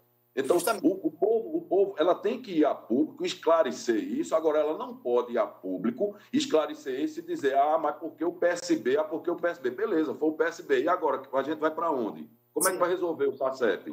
não é verdade? Então, eu acho que, Tássia, a sua pergunta é mais baseada nisso, porque os exemplos que são dados, é óbvio que tem que ser dados, que foi da gestão anterior, só que eu tenho que mostrar horizontes. Eu tenho que, como gestor, eu tenho que ter a capacidade técnica e gerencial de dizer, ó, eu peguei essa bomba, mas eu estou desarmando essa bomba assim, assim, assado. Olha, eu peguei tantos quilômetros de estrada que não existem e eu já estou no processo licitatório para recapear todas essas estradas. Até o final de tal data, eu estou fazendo isso. Eu acho que... É um problema, mas tem que dar a solução, né? Exato. Eu acho que um pouco que está faltando na gestão Raquel Lira, que não é a governadora, tá? É um conjunto, são secretários, é todas as secretarias. Eu acho que o que está faltando para o governo de Raquel Lira é essa satisfação e dizer ao povo, olha, eu fiz um processo licitatório aqui e nós vamos começar as obras da reconstrução da PE 20, da PE 30, da PE 40. Nós vamos agora fazer o arco rodoviário, para desafogar o trânsito ali na região metropolitana do Recife, no litoral norte, especificamente, entre Igaraçu, que é uma luta do deputado Guilherme Uchôa, entendeu? Fazer uma alça para desafogar ali, porque N indústrias estão sendo instaladas ali. Isso a gente está falando de mobilidade, de progresso, de trabalho. Então, isso é que o governo tem que hoje chegar e dizer à população, lógico, mostrar o problema. Está vendo essa bomba? Foi eu que peguei. Agora eu estou desarmando ela assim e vou deixar assim, assim, assado. Em tantos dias, vocês terão esse patrimônio público aí para vocês usufruírem, esse aparelho público aí para vocês usufruírem. Então, essa é a questão. Acho que esse desgaste que você está colocando, Tássia, e que a imprensa de Pernambuco vem falando... Inclusive, tem uma pessoa que tem um blog aí, que é 24 horas só malhando. Aquele já está passando do limite. Mostra que aquilo já está sendo... Né? Alguém talvez financiando aquilo, que é um negócio fora do limite. Aquilo ali passa da parcialidade. É uma coisa parcial, é uma coisa que não faz uma análise das coisas. Eu acho, tudo está errado, tudo está ruim, tudo está feio, tudo é isso, tudo é aquilo outro. Eu acho que eu não sei qual é o objetivo daquele cidadão. A gente sabe qual é. A gente não sabe o objetivo, você conhece esse cidadão, e eu vejo assim, isso é um desserviço que presta à população. Não estou aqui excluindo a responsabilidade do governo Raquel Lira, entenda, não é isso. Agora, o que o governo, Tássia, na minha opinião, para finalizar esse raciocínio, na minha opinião, o que está faltando são anúncios com data de início, meio e fim, certo? De resoluções, de obras, de avanço para o povo de Pernambuco, tá? E isso aí, com certeza, vai tirar essa pecha que estão colocando nela, tá? Inclusive, esse rapaz desse blog está colocando nela essa pecha de que ela é uma péssima gestora, de que ela está em cima do palanque, de que ela vive esculhambando, de que não sei o quê, como ele fez com o governo do PSB. O cara que mais perseguiu o PSB foi esse mesmo cidadão. Você lembra disso, Jadiel? Lembro, sem sombra de dúvida. Quem mais perseguiu Eduardo Campos? Quem mais perseguiu Eduardo Campos foi esse cidadão. Então, ora, quer dizer que todo mundo que entra tem defeito? Então, me diga, eu queria que esse rapaz dissesse quem é a pessoa que vai assumir, que ele vai dizer agora tá bom. Ou o que é que ele precisa para ele começar a dizer que agora melhorou. Você entendeu? Eu acho que é por aí. Agora, é verdade que você está dizendo, tá? Se a gente tem que descer do palanque, e descer do palanque, na minha opinião, seria as ações imediatas, com data de começo, meio e fim, que é o que a governadora precisa declarar isso publicamente à população. Já havia um avanço, ela fez um batalhão agora, inaugurou um batalhão agora essa semana ali em Brasília Teimosa, e já é um avanço na parte de segurança, com a parceria com o JCPM, isso é um avanço, certo? Pequeno, não significa que é o Rio de Janeiro, mas é um avanço, tá? Foi um avanço pequeno. Agora, todos nós estamos esperando exatamente isso, que ela declare, que junto ao seu secretariado declare. Reuniões já houve com prefeitos de todas as regiões do Estado. Inclusive, essa semana ela se reuniu novamente com o prefeito da região metropolitana. Até o prefeito do Recife estava, que é um dos que fazem campanha contra o êxito do governo do Estado. Mas, enfim, é política. Agora, o que a política não pode é atrapalhar o cidadão. O que a política não pode é atrapalhar o desenvolvimento do nosso Estado. Isso não. Tá? Então, ela já fez outra reunião. O que é que ela precisa fazer de efetivo? Terminou a reunião, terminou, pronto. O que é que saiu de efetivo nessa reunião? Nós vamos dar ordem de serviço para fazer tal obra. Vai iniciar semana que vem, vai ter, a metade dela vai ser no mês de junho, e em dezembro eu estou entregando ao povo. Pronto. Aí a gente resolve o nosso problema. Na minha opinião, na minha modesta opinião, no meu entendimento, eu acho que é por aí. É, de fato, Isaac, você falou com propriedade, mas você estava falando o que eu penso também. Início, meio e fim. Temos um problema, temos, não foi criado por mim, mas aqui a minha meta de cumprir e resolver isso é tal meta, vamos fazer isso para que a gente tire esse fardo do povo pernambucano. Enfim, porque muitas vezes na ânsia, Isaac, e na vontade de dizer, olha, isso aí não é comigo, ela comete algumas gafes. Por exemplo, essa semana mesmo, quando eu estava falando aí sobre a questão dos tubarões, e teve ataque tubarão no domingo, no segunda, e está se me dizendo uma coisa, mas já deu, mas o povo sabe que não é para lá. Ainda vai gastar dinheiro para a turma. Mas é a questão da pesquisa. Veja só, quando ela disse, não tem mais pesquisa, ninguém está avaliando porque é que o tubarão não veio, coisa e tal. E ela esqueceu que a finalização desse convênio foi no governo do pai dela. Aí exato. A imprensa colocou. Quer dizer, na ânsia dela, em vez de fazer isso que a gente está falando agora, gente, a gente exato. Tem um problema, a gente vai agora, a partir de agora, fazer isso e isso. Isso sim é que a população está esperando. Então, naquela ânsia de dar resposta, quem justamente não deu mais continuidade ao convênio. O convênio foi extinto, foi justamente no governo de João Lira em 2014, 2015.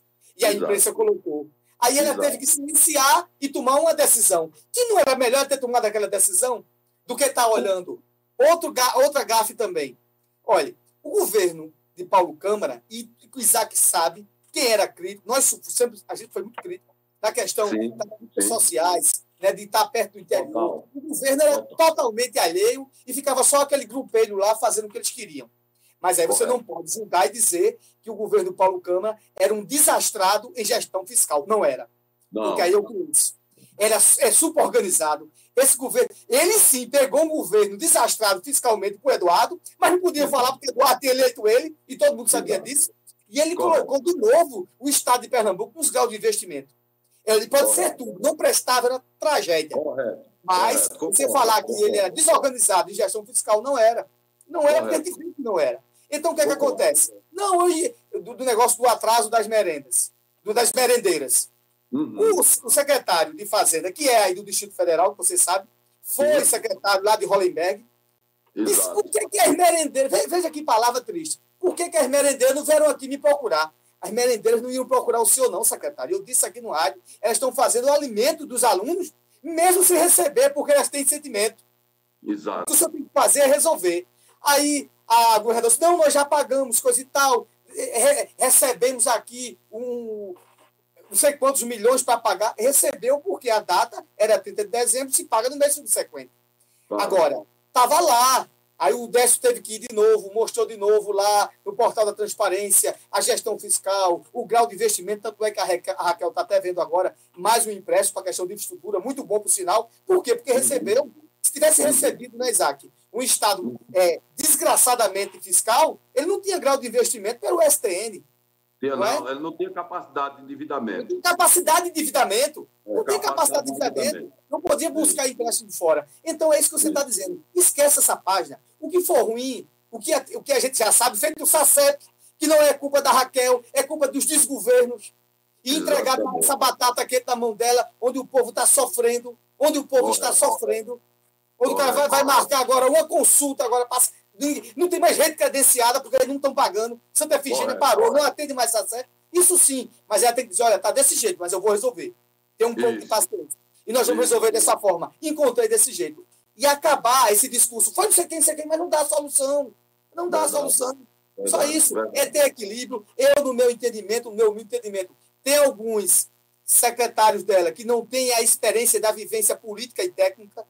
Perfeito. Tem muito certificado. Tem muito certificado aí virtual. Não serve para nada na administração pública. Nada.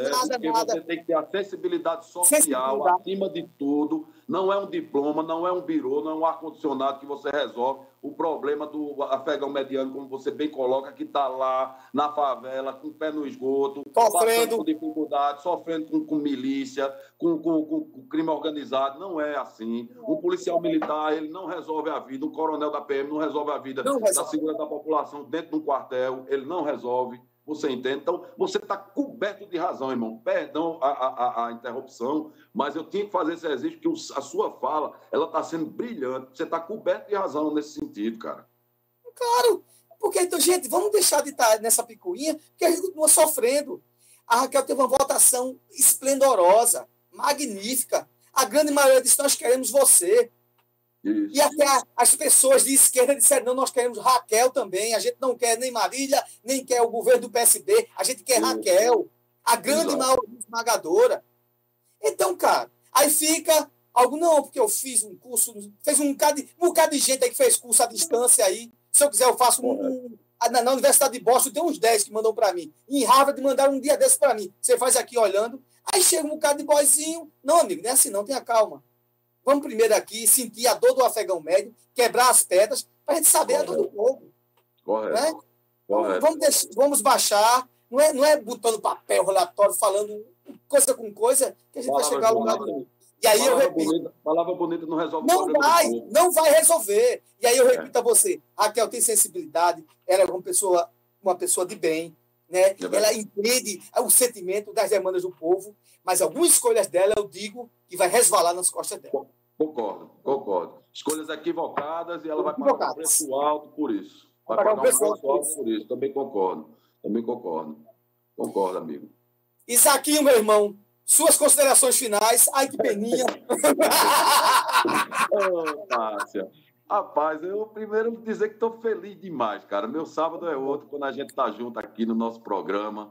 Quero dizer que sou apaixonado por nossos ouvintes, embora a gente não se conheça pessoalmente, mas são pessoas que a gente... Eu queria deixar um relato aqui, um registro, que quando a gente vai falar... A gente tem um cuidado de estudar, de ver, verificar, para não cometer nenhum deslize, para não cometer uma injustiça nas nossas falas, para não cometer nenhum erro, equívoco, que vai levar ao nosso ouvinte, em qualquer momento, cometer um equívoco devido às nossas colocações, às nossas falas.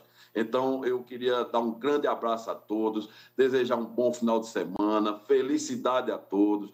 Quero, mais uma vez, mandar um abraço grande aqui para o meu amigo, meu irmão, meu deputado Guilherme Uchôa Júnior, que estou esperando você lá no gabinete, que você ficou de ir, você... Pois é, eu passei os dias lá, uma loucura danada, eu esqueci de ir lá no gabinete. Pois é. Mas eu estou indo agora, e quando eu for, eu vou tirar o dia só para a gente ir lá e até fazer lá as coisas. O deputado Guilherme Uchôa quer conversar com você. Eu quero fazer entrevista com o Guilherme, inclusive. E... Ele quer conversar com você, inclusive discutir algumas coisas aí da região, que ele tem uns apoios aí, Itaquitinga e tal, e ele queria discutir com você algumas coisas a nível de região, uma vez que você é um cidadão do mundo aí, você não se resume a São Vicente, você é um cidadão do mundo, você presta assessoria. Você presta assessoria aí a N prefeituras, e muita maestria, muita competência. Quebrando pedra. Irmãozinho, muito obrigado. É verdade. É verdade, Tássia, meu amor, um beijo grande para você, muito bom te ver, satisfação, muito obrigado por tua gentileza, por tua bondade com a gente, por teu carinho, é o que eu tenho a dizer a vocês. Quero mandar um beijo e um abraço a toda a sua equipe aí que está por trás dessas câmeras, que são pessoas magníficas, maravilhosas, que eu conheço pessoalmente, sintam-se abraçados, um carinho especial aí da nossa parte, e que Deus ilumine nosso Pernambuco. E vamos para frente, semana que vem, seu amigo, assim desejar, eu estou às ordens e vamos sempre estar juntos. Estaremos com você novamente. Beijo grande, gratidão. Deus ilumine o caminho de todos. Deus abençoe você. Amém. Tivemos agora ao vivo o nosso Isaac Pinheiro, nosso analista político direto de Brasília. A gente vai agora para o apoio cultural, Antônio, daqui a pouco a gente volta. A gente vai para a música. É música, é? Agora. Bota uma música para relaxar. Uma música para relaxar. Quem fala também escuta. Aqui você tem voz e vez.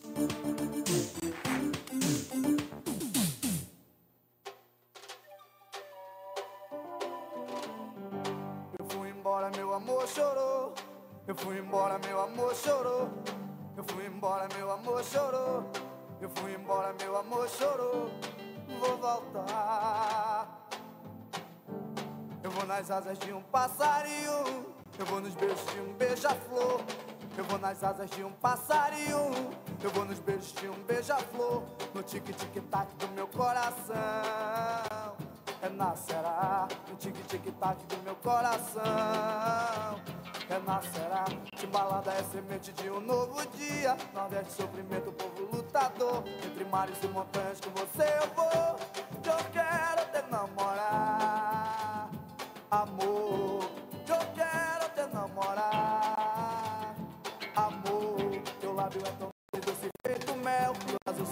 rosa feita a cor do céu. Quero me aquecer, sentir o seu calor. Rola bala na cama, lhe chamar de amor. Fazer minhas poesias pra te conquistar, deixá-la simplesmente coberta de flor. Quero me aquecer, sentir o seu calor. Amor, é só me chamar, eu vou. Amor, é só me chamar, eu vou. Estou sentindo a falta de você, sonhando com seu beijo, espera amanhecer. Tu levas as palavras soltas pelo ar, que eu quero te namorar. Amor, que eu quero te namorar. Amor, que eu quero te namorar. Amor, eu te bandei, eu te bandei, eu te bandei, eu te bandei, eu te bandei, que te bandei preta, que eu quero te namorar. Amor, que eu quero te namorar. Amor.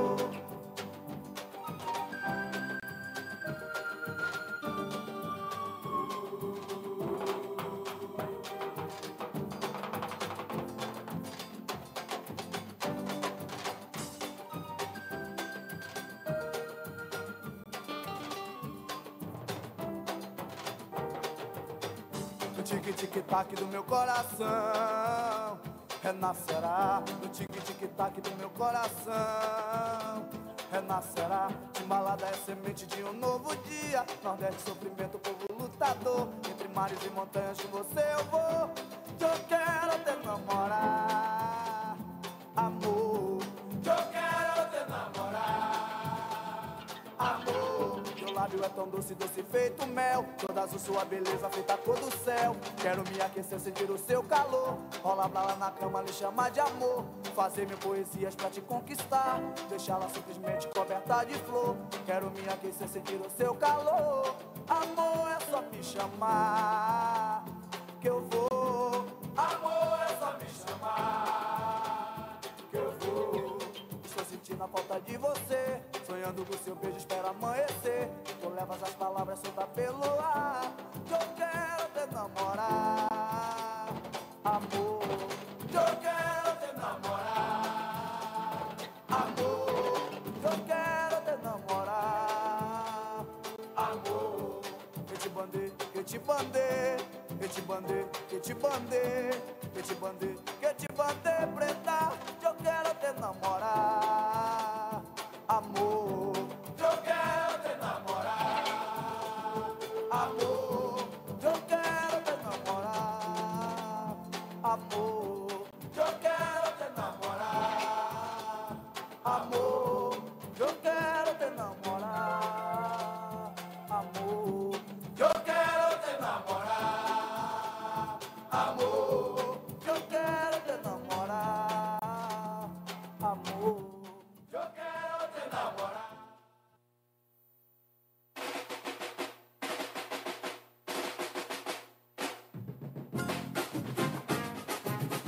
Que beleza, gente boa!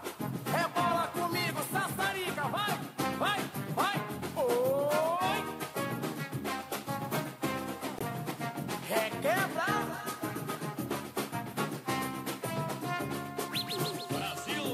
Brasil! Vou requebrar, requebrar, requebrar sim! Pode falar, pode rir de mim. Requebrar, requebrar, requebrar sim. Pode falar, pode rir de mim. Requebrar, requebrar sim. Pode falar, pode rir de mim. Requebrar, requebrar, requebrar sim. Pode falar, pode rir de mim. Deusa de marrom, jeito sensual. Quando ela passa, agita a cidade, pois é carnaval. Deusa de marrom, jeito sensual. Quando ela passa, agita a cidade, pois é carnaval. Eu já falei que te quero, não tenho vergonha de te assumir. Pois o homem não vive se seu sentimento não admitir. Já falei que te quero, não tenho vergonha de te assumir. Não, pois o homem não vive se seu sentimento não admitir. Pode requebrar, oi! Requebrar, requebrar, requebrar sim. Pode falar, pode rir de mim. Requebrar, requebrar, requebrar sim. Pode falar, pode rir de mim. Requebrar, requebrar sim. Pode falar, pode rir de mim. Requebrar, requebrar, requebrar sim. Pode falar, pode rir de mim. Brasil! Faça o que quiser, mas eu não vou te esquecer. Quero você, amor. Faço o que quiser, mas eu não vou te esquecer. Quero você, amor. Requebrar, requebrar, requebrar, requebrar sim. Pode falar, pode rir de mim. Requebrar, requebrar, requebrar sim. Pode falar, pode rir de mim. Requebrar, requebrar sim. Pode falar, pode rir de mim.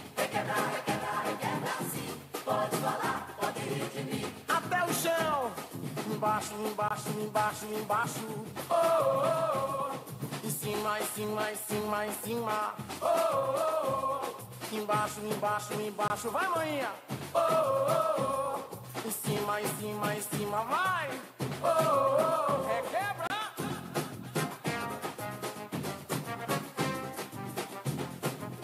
Assim eu vou até amanhã de manhã, minha comadre. Ai, que gostoso.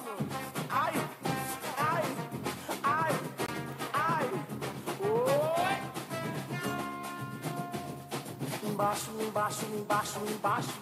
Oh, oh, oh. Em cima, em cima, em cima, em cima. Oh, oh, oh. E aí, por que você não desceu? Desce lá embaixo comigo, vai. Ai. Embaixo, embaixo, embaixo, embaixo. Oh, oh, oh. Em cima, em cima, em cima, em cima. Oh, oh, oh. Vai. Embaixo, embaixo, embaixo, embaixo. Oh, oh, oh.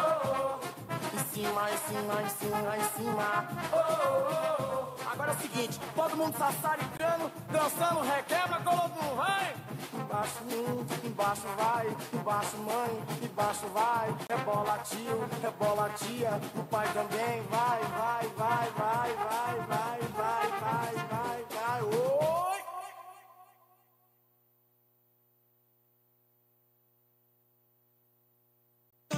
Programa Pare e Pense, a verdade como ela é.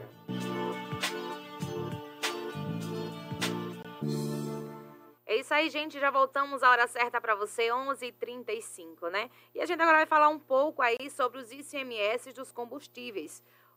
Foi anunciado pelo ministro da Fazenda, o Fernando Haddad, né? Que a União compensará estados em 26,9 bilhões por ICMS de combustíveis.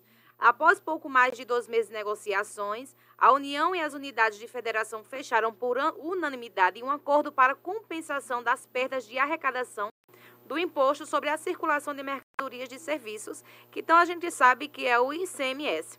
E com essa desoneração dos combustíveis, então o governo federal compensará os estados e o Distrito Federal em 26,9 bilhões até 2026. Mas, na sua opinião, Jadiel, a gente sabe que vai aí compensar, mas será que o preço do combustível vai baixar?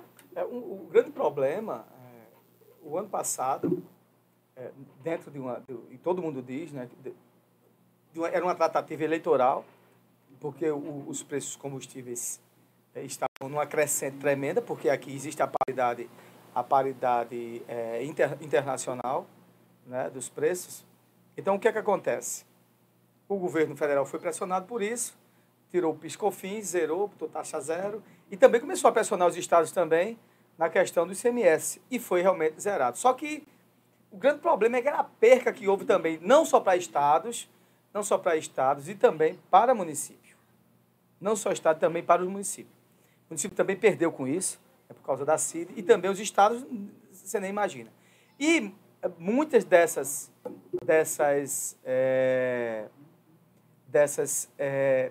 grandes negociações que os estados perderam, né, na questão da arrecadação de receita, era justamente para pagar justamente as demandas de serviços contínuos à sociedade, como segurança pública, muitos desses recursos, pagar policiais, pagar funcionário, né, pagando também a saúde, essa coisa toda. Então, o que é que acontece? Houve agora alguns deixa eu ver aqui, resolver algum problema técnico aqui. Ok, desculpa aí, amigos. Dessas ações, quando foi retirado desses combustíveis nos estados, né, do imposto, da arrecadação, foi judicializada junto ao Supremo Tribunal Federal, e até quem tomou algumas decisões favoráveis aos estados foi o ministro Gilmar Mendes, mas ficou aquela grande pendenga, alguns municípios conseguiam uma parte, outras não. E todo mundo sabe que, na hora que voltam os impostos, esses impostos alguém tem que pagar, e quem paga é o contribuinte. Entretanto, existe aí uma proposta do governo atual, do governo Lula, de ter um fundo de compensação. Esse fundo de compensação vai fazer com que equilibre os preços. E nesse fundo de compensação também estão fazendo a tratativa da redução da margem de lucro da Petrobras, e a redução também do pagamento de dividendos aos acionistas, em vez de pagar os 100%, pagar uma parte. Então tem que, sim, claro, todo mundo sabe, eu tenho falado várias vezes sobre isso aqui, vou continuar falando, todo mundo sabe que a cadeia inflacionária, a partir de combustível, principalmente sobre o diesel, é muito forte, porque 99% da nossa malha rodoviária é de diesel. Por isso, tanto é que o governo aumentou a gasolina, né? Não foi o governo que aumentou, ele não aumentou, ele retirou a compensação, a desoneração, para começar a ser onerado novamente, dos impostos estaduais e federais. Botou só uma parte, nem botou tudo. Só botou 50%, para mim parece que foi 30%. Para que não houvesse um impacto tão grande sobre a questão da gasolina e do álcool. E no óleo diesel, porque ele sabe, entende claramente, porque tem uma cadeia econômica muito forte sobre transporte de alimentos, transporte de serviços, tudo que você imaginar está a partir do diesel. E isso entra na cadeia da composição de custos diretos, composição de custos indiretos, aliás, diretos e indiretos, da questão do diesel. Então está segurando aí para que, se o diesel só retire essa compensação, essa desoneração dos impostos do diesel no final do ano. E aí a pergunta que você fez é pertinente, é fundamental.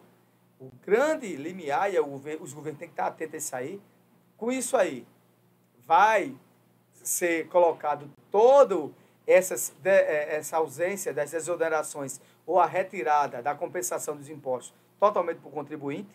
Como é que vai ser feito isso? Né? Dizem que a grande tragédia dessa questão do ICMS serem suportados, ou seja, serem cobrados por derivados de combustíveis, né? Derivados de petróleo, isso começou na Constituição de 88, os estados querendo arrecadar mais. Só, já que chega aqui o transporte dos combustíveis, a gente também tem que cobrar pelo serviço. E aí a guerra começou nisso.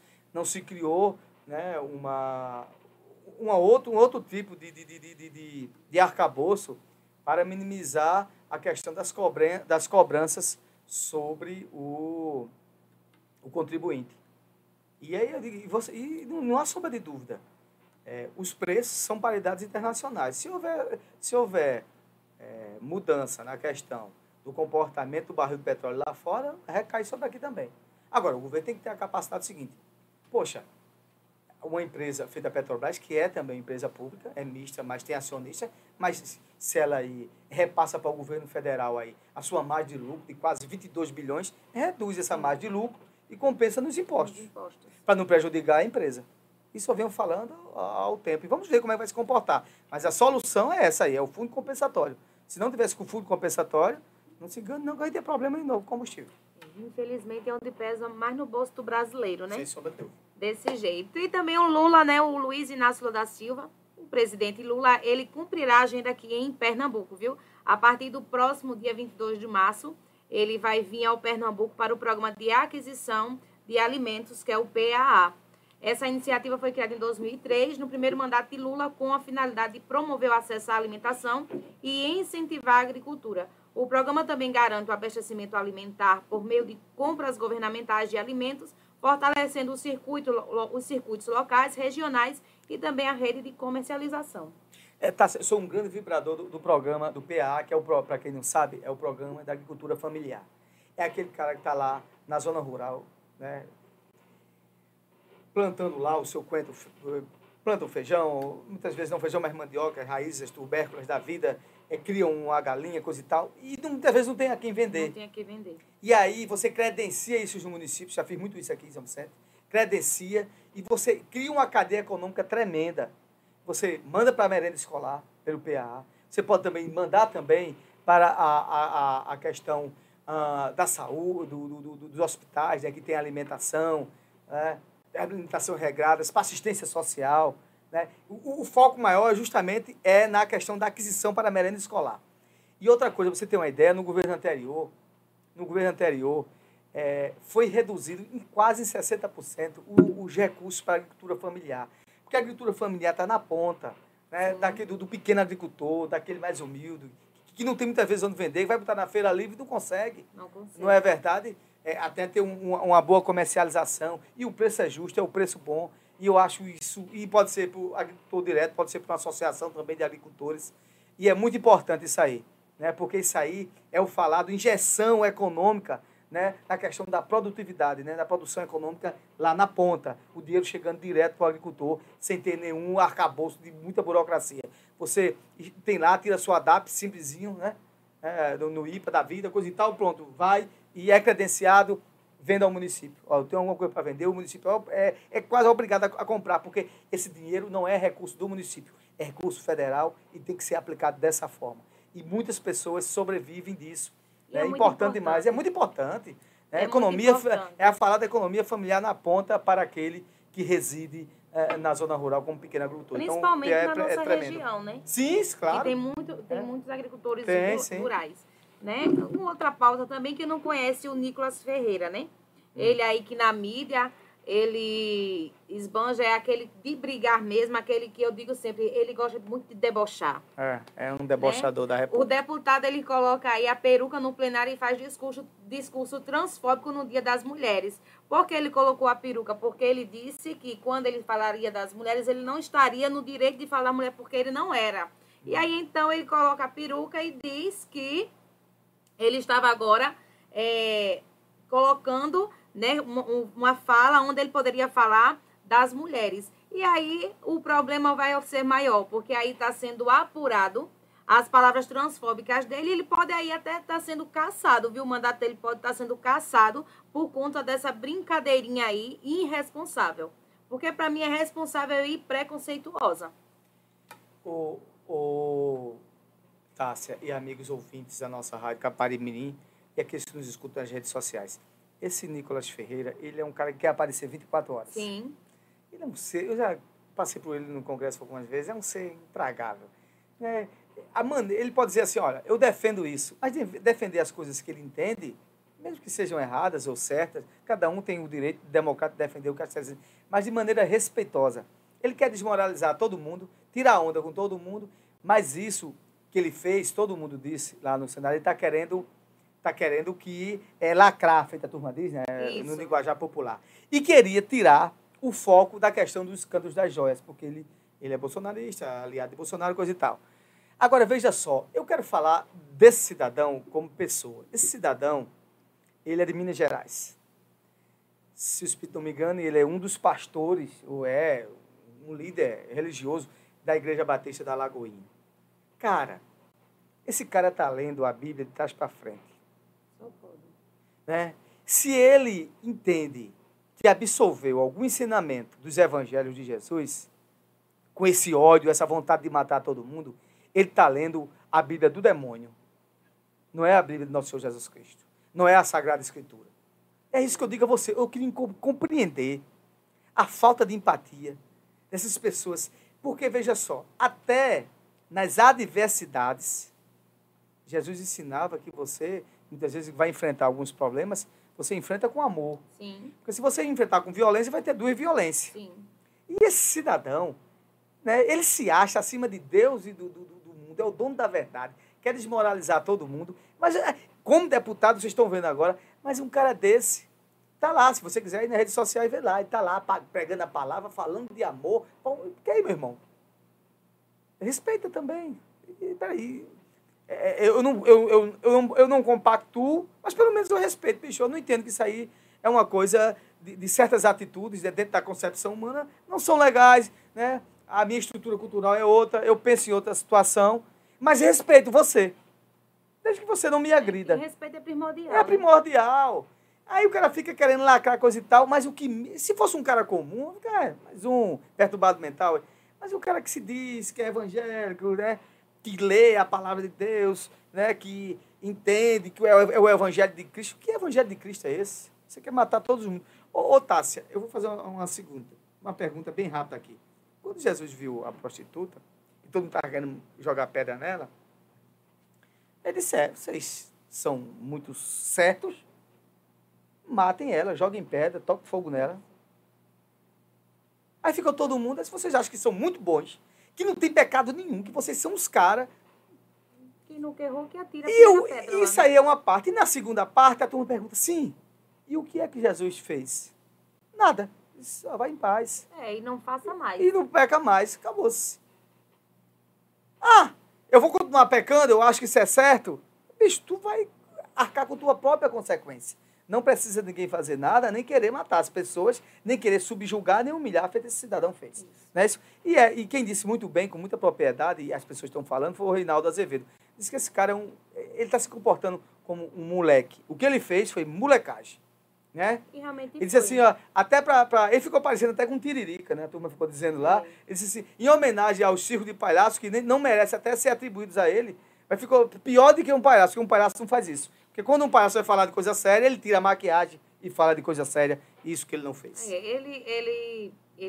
Ele só é pertinente às coisas que ele acha que é certo, que a gente sabe que não é certo. É claro. Né? Porque ele fala que mulher só é para cuidar de casa e procriar. E a gente sabe que não é. Ele diz, não, vou pela Bíblia. Então, ele não lê a Bíblia, porque ele tem que ler Débora, né?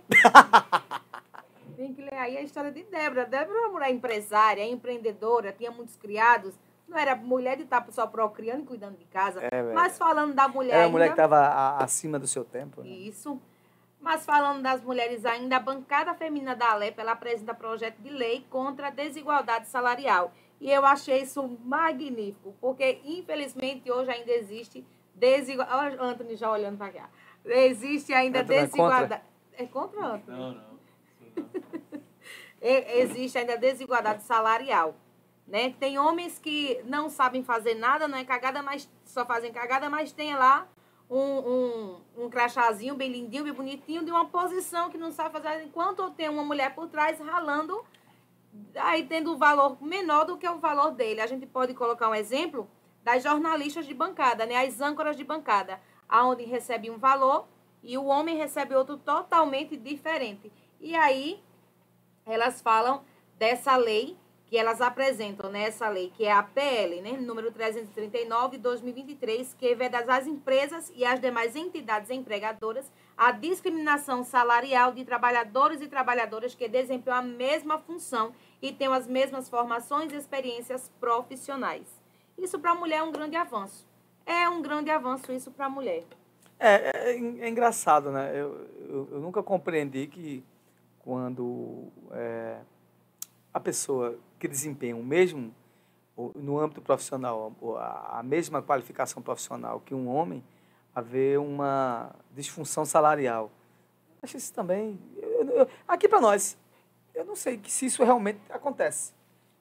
Deve acontecer, acho que no âmbito de empresas com maior relevância, no Estado, funcionários de Estado, eu estou falando de municípios, Estado ou federal, isso não acontece. Né? Porque quando você vai fazer um concurso público, você vê lá que tem. Agora, tem outras funções, com certeza tem. A indústria acontece muito disso, isso que você está falando. Muitas vezes a mulher está lá no setor de produção e ela ganha menos do que o cara fazendo a mesma função. Então, eu acho que deve ser muito mais para isso aí. Porque aqueles que participam de concurso público, Tássia, tem a igualdade pela qualificação que você optou. Sim. Né? Por exemplo, um juiz e uma juíza recebem a mesma coisa.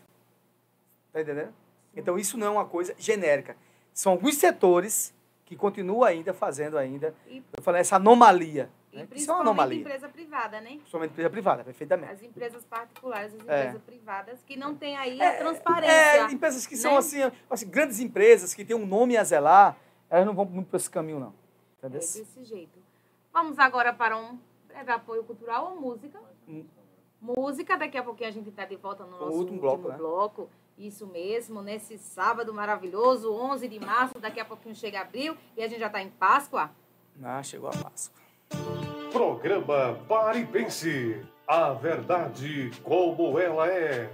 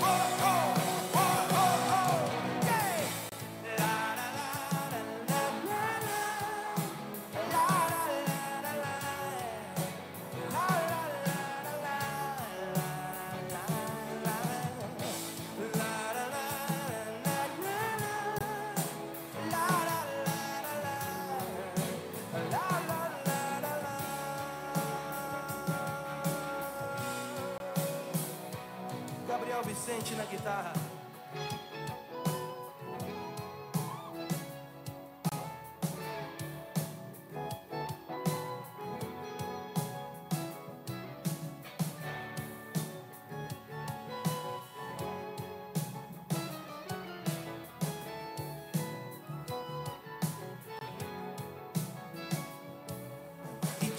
Pese nas teclas, senhoras e senhores.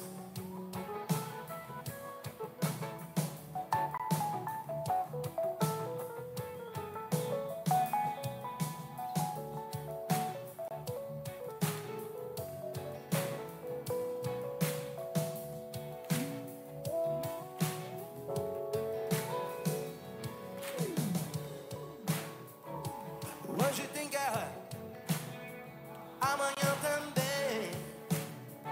Me preparo pro fronte, eu oro a paz.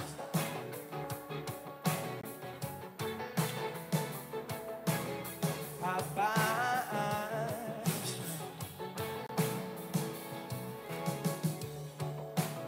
Dissolve o tempo, faço o que é temporal.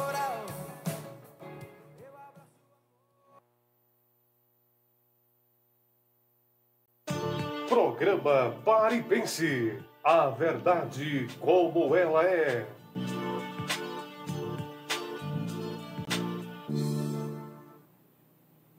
Voltamos no nosso programa Pare e Pense, programa que leva a você mais informação para formar a sua opinião. E já são quase meio-dia, 11h59. Que pena, né, Tássia? Que pena. Gente, a gente está se despedindo, a gente quer agradecer a audiência de vocês.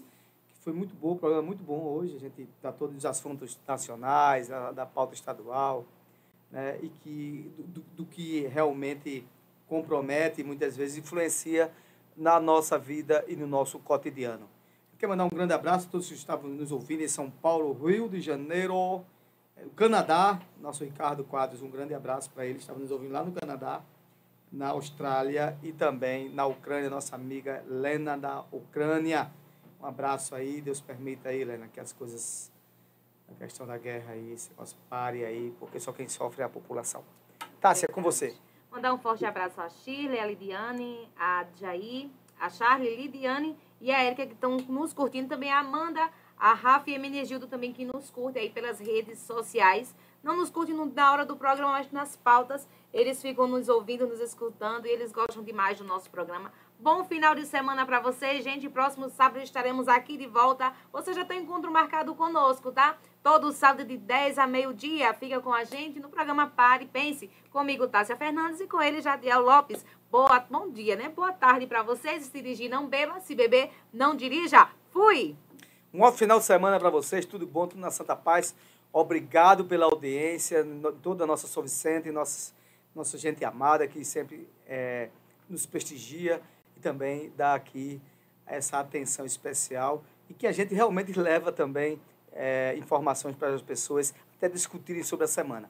E não esqueça que, se você não tem tempo de ver na íntegra, muitas vezes você está vendo nas redes sociais, e esse é nosso intuito, a gente tem os cortes do Fala Jadiel. Então, de segunda até sexta, você vê lá todas as 19 horas, né, Antônio?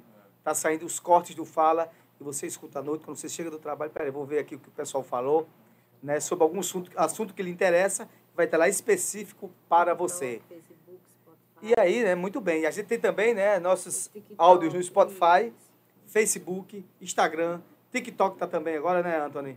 Ah, Spotify, blog, ou quer dizer, o Facebook no caso, né? E YouTube. Não pode deixar de ver o YouTube nosso aí. Então, está aí, se for o primeiro do primeiro. Então, tudo que a gente faz aqui está disponível nas nossas redes sociais. Um grande abração. Deus abençoe vocês, um beijão no coração. E vocês já sabem, nossa voz não silencia, porque a luta não para. Um abraço, até o próximo sábado, se Deus quiser. Minha voz não silencia, porque a luta não para.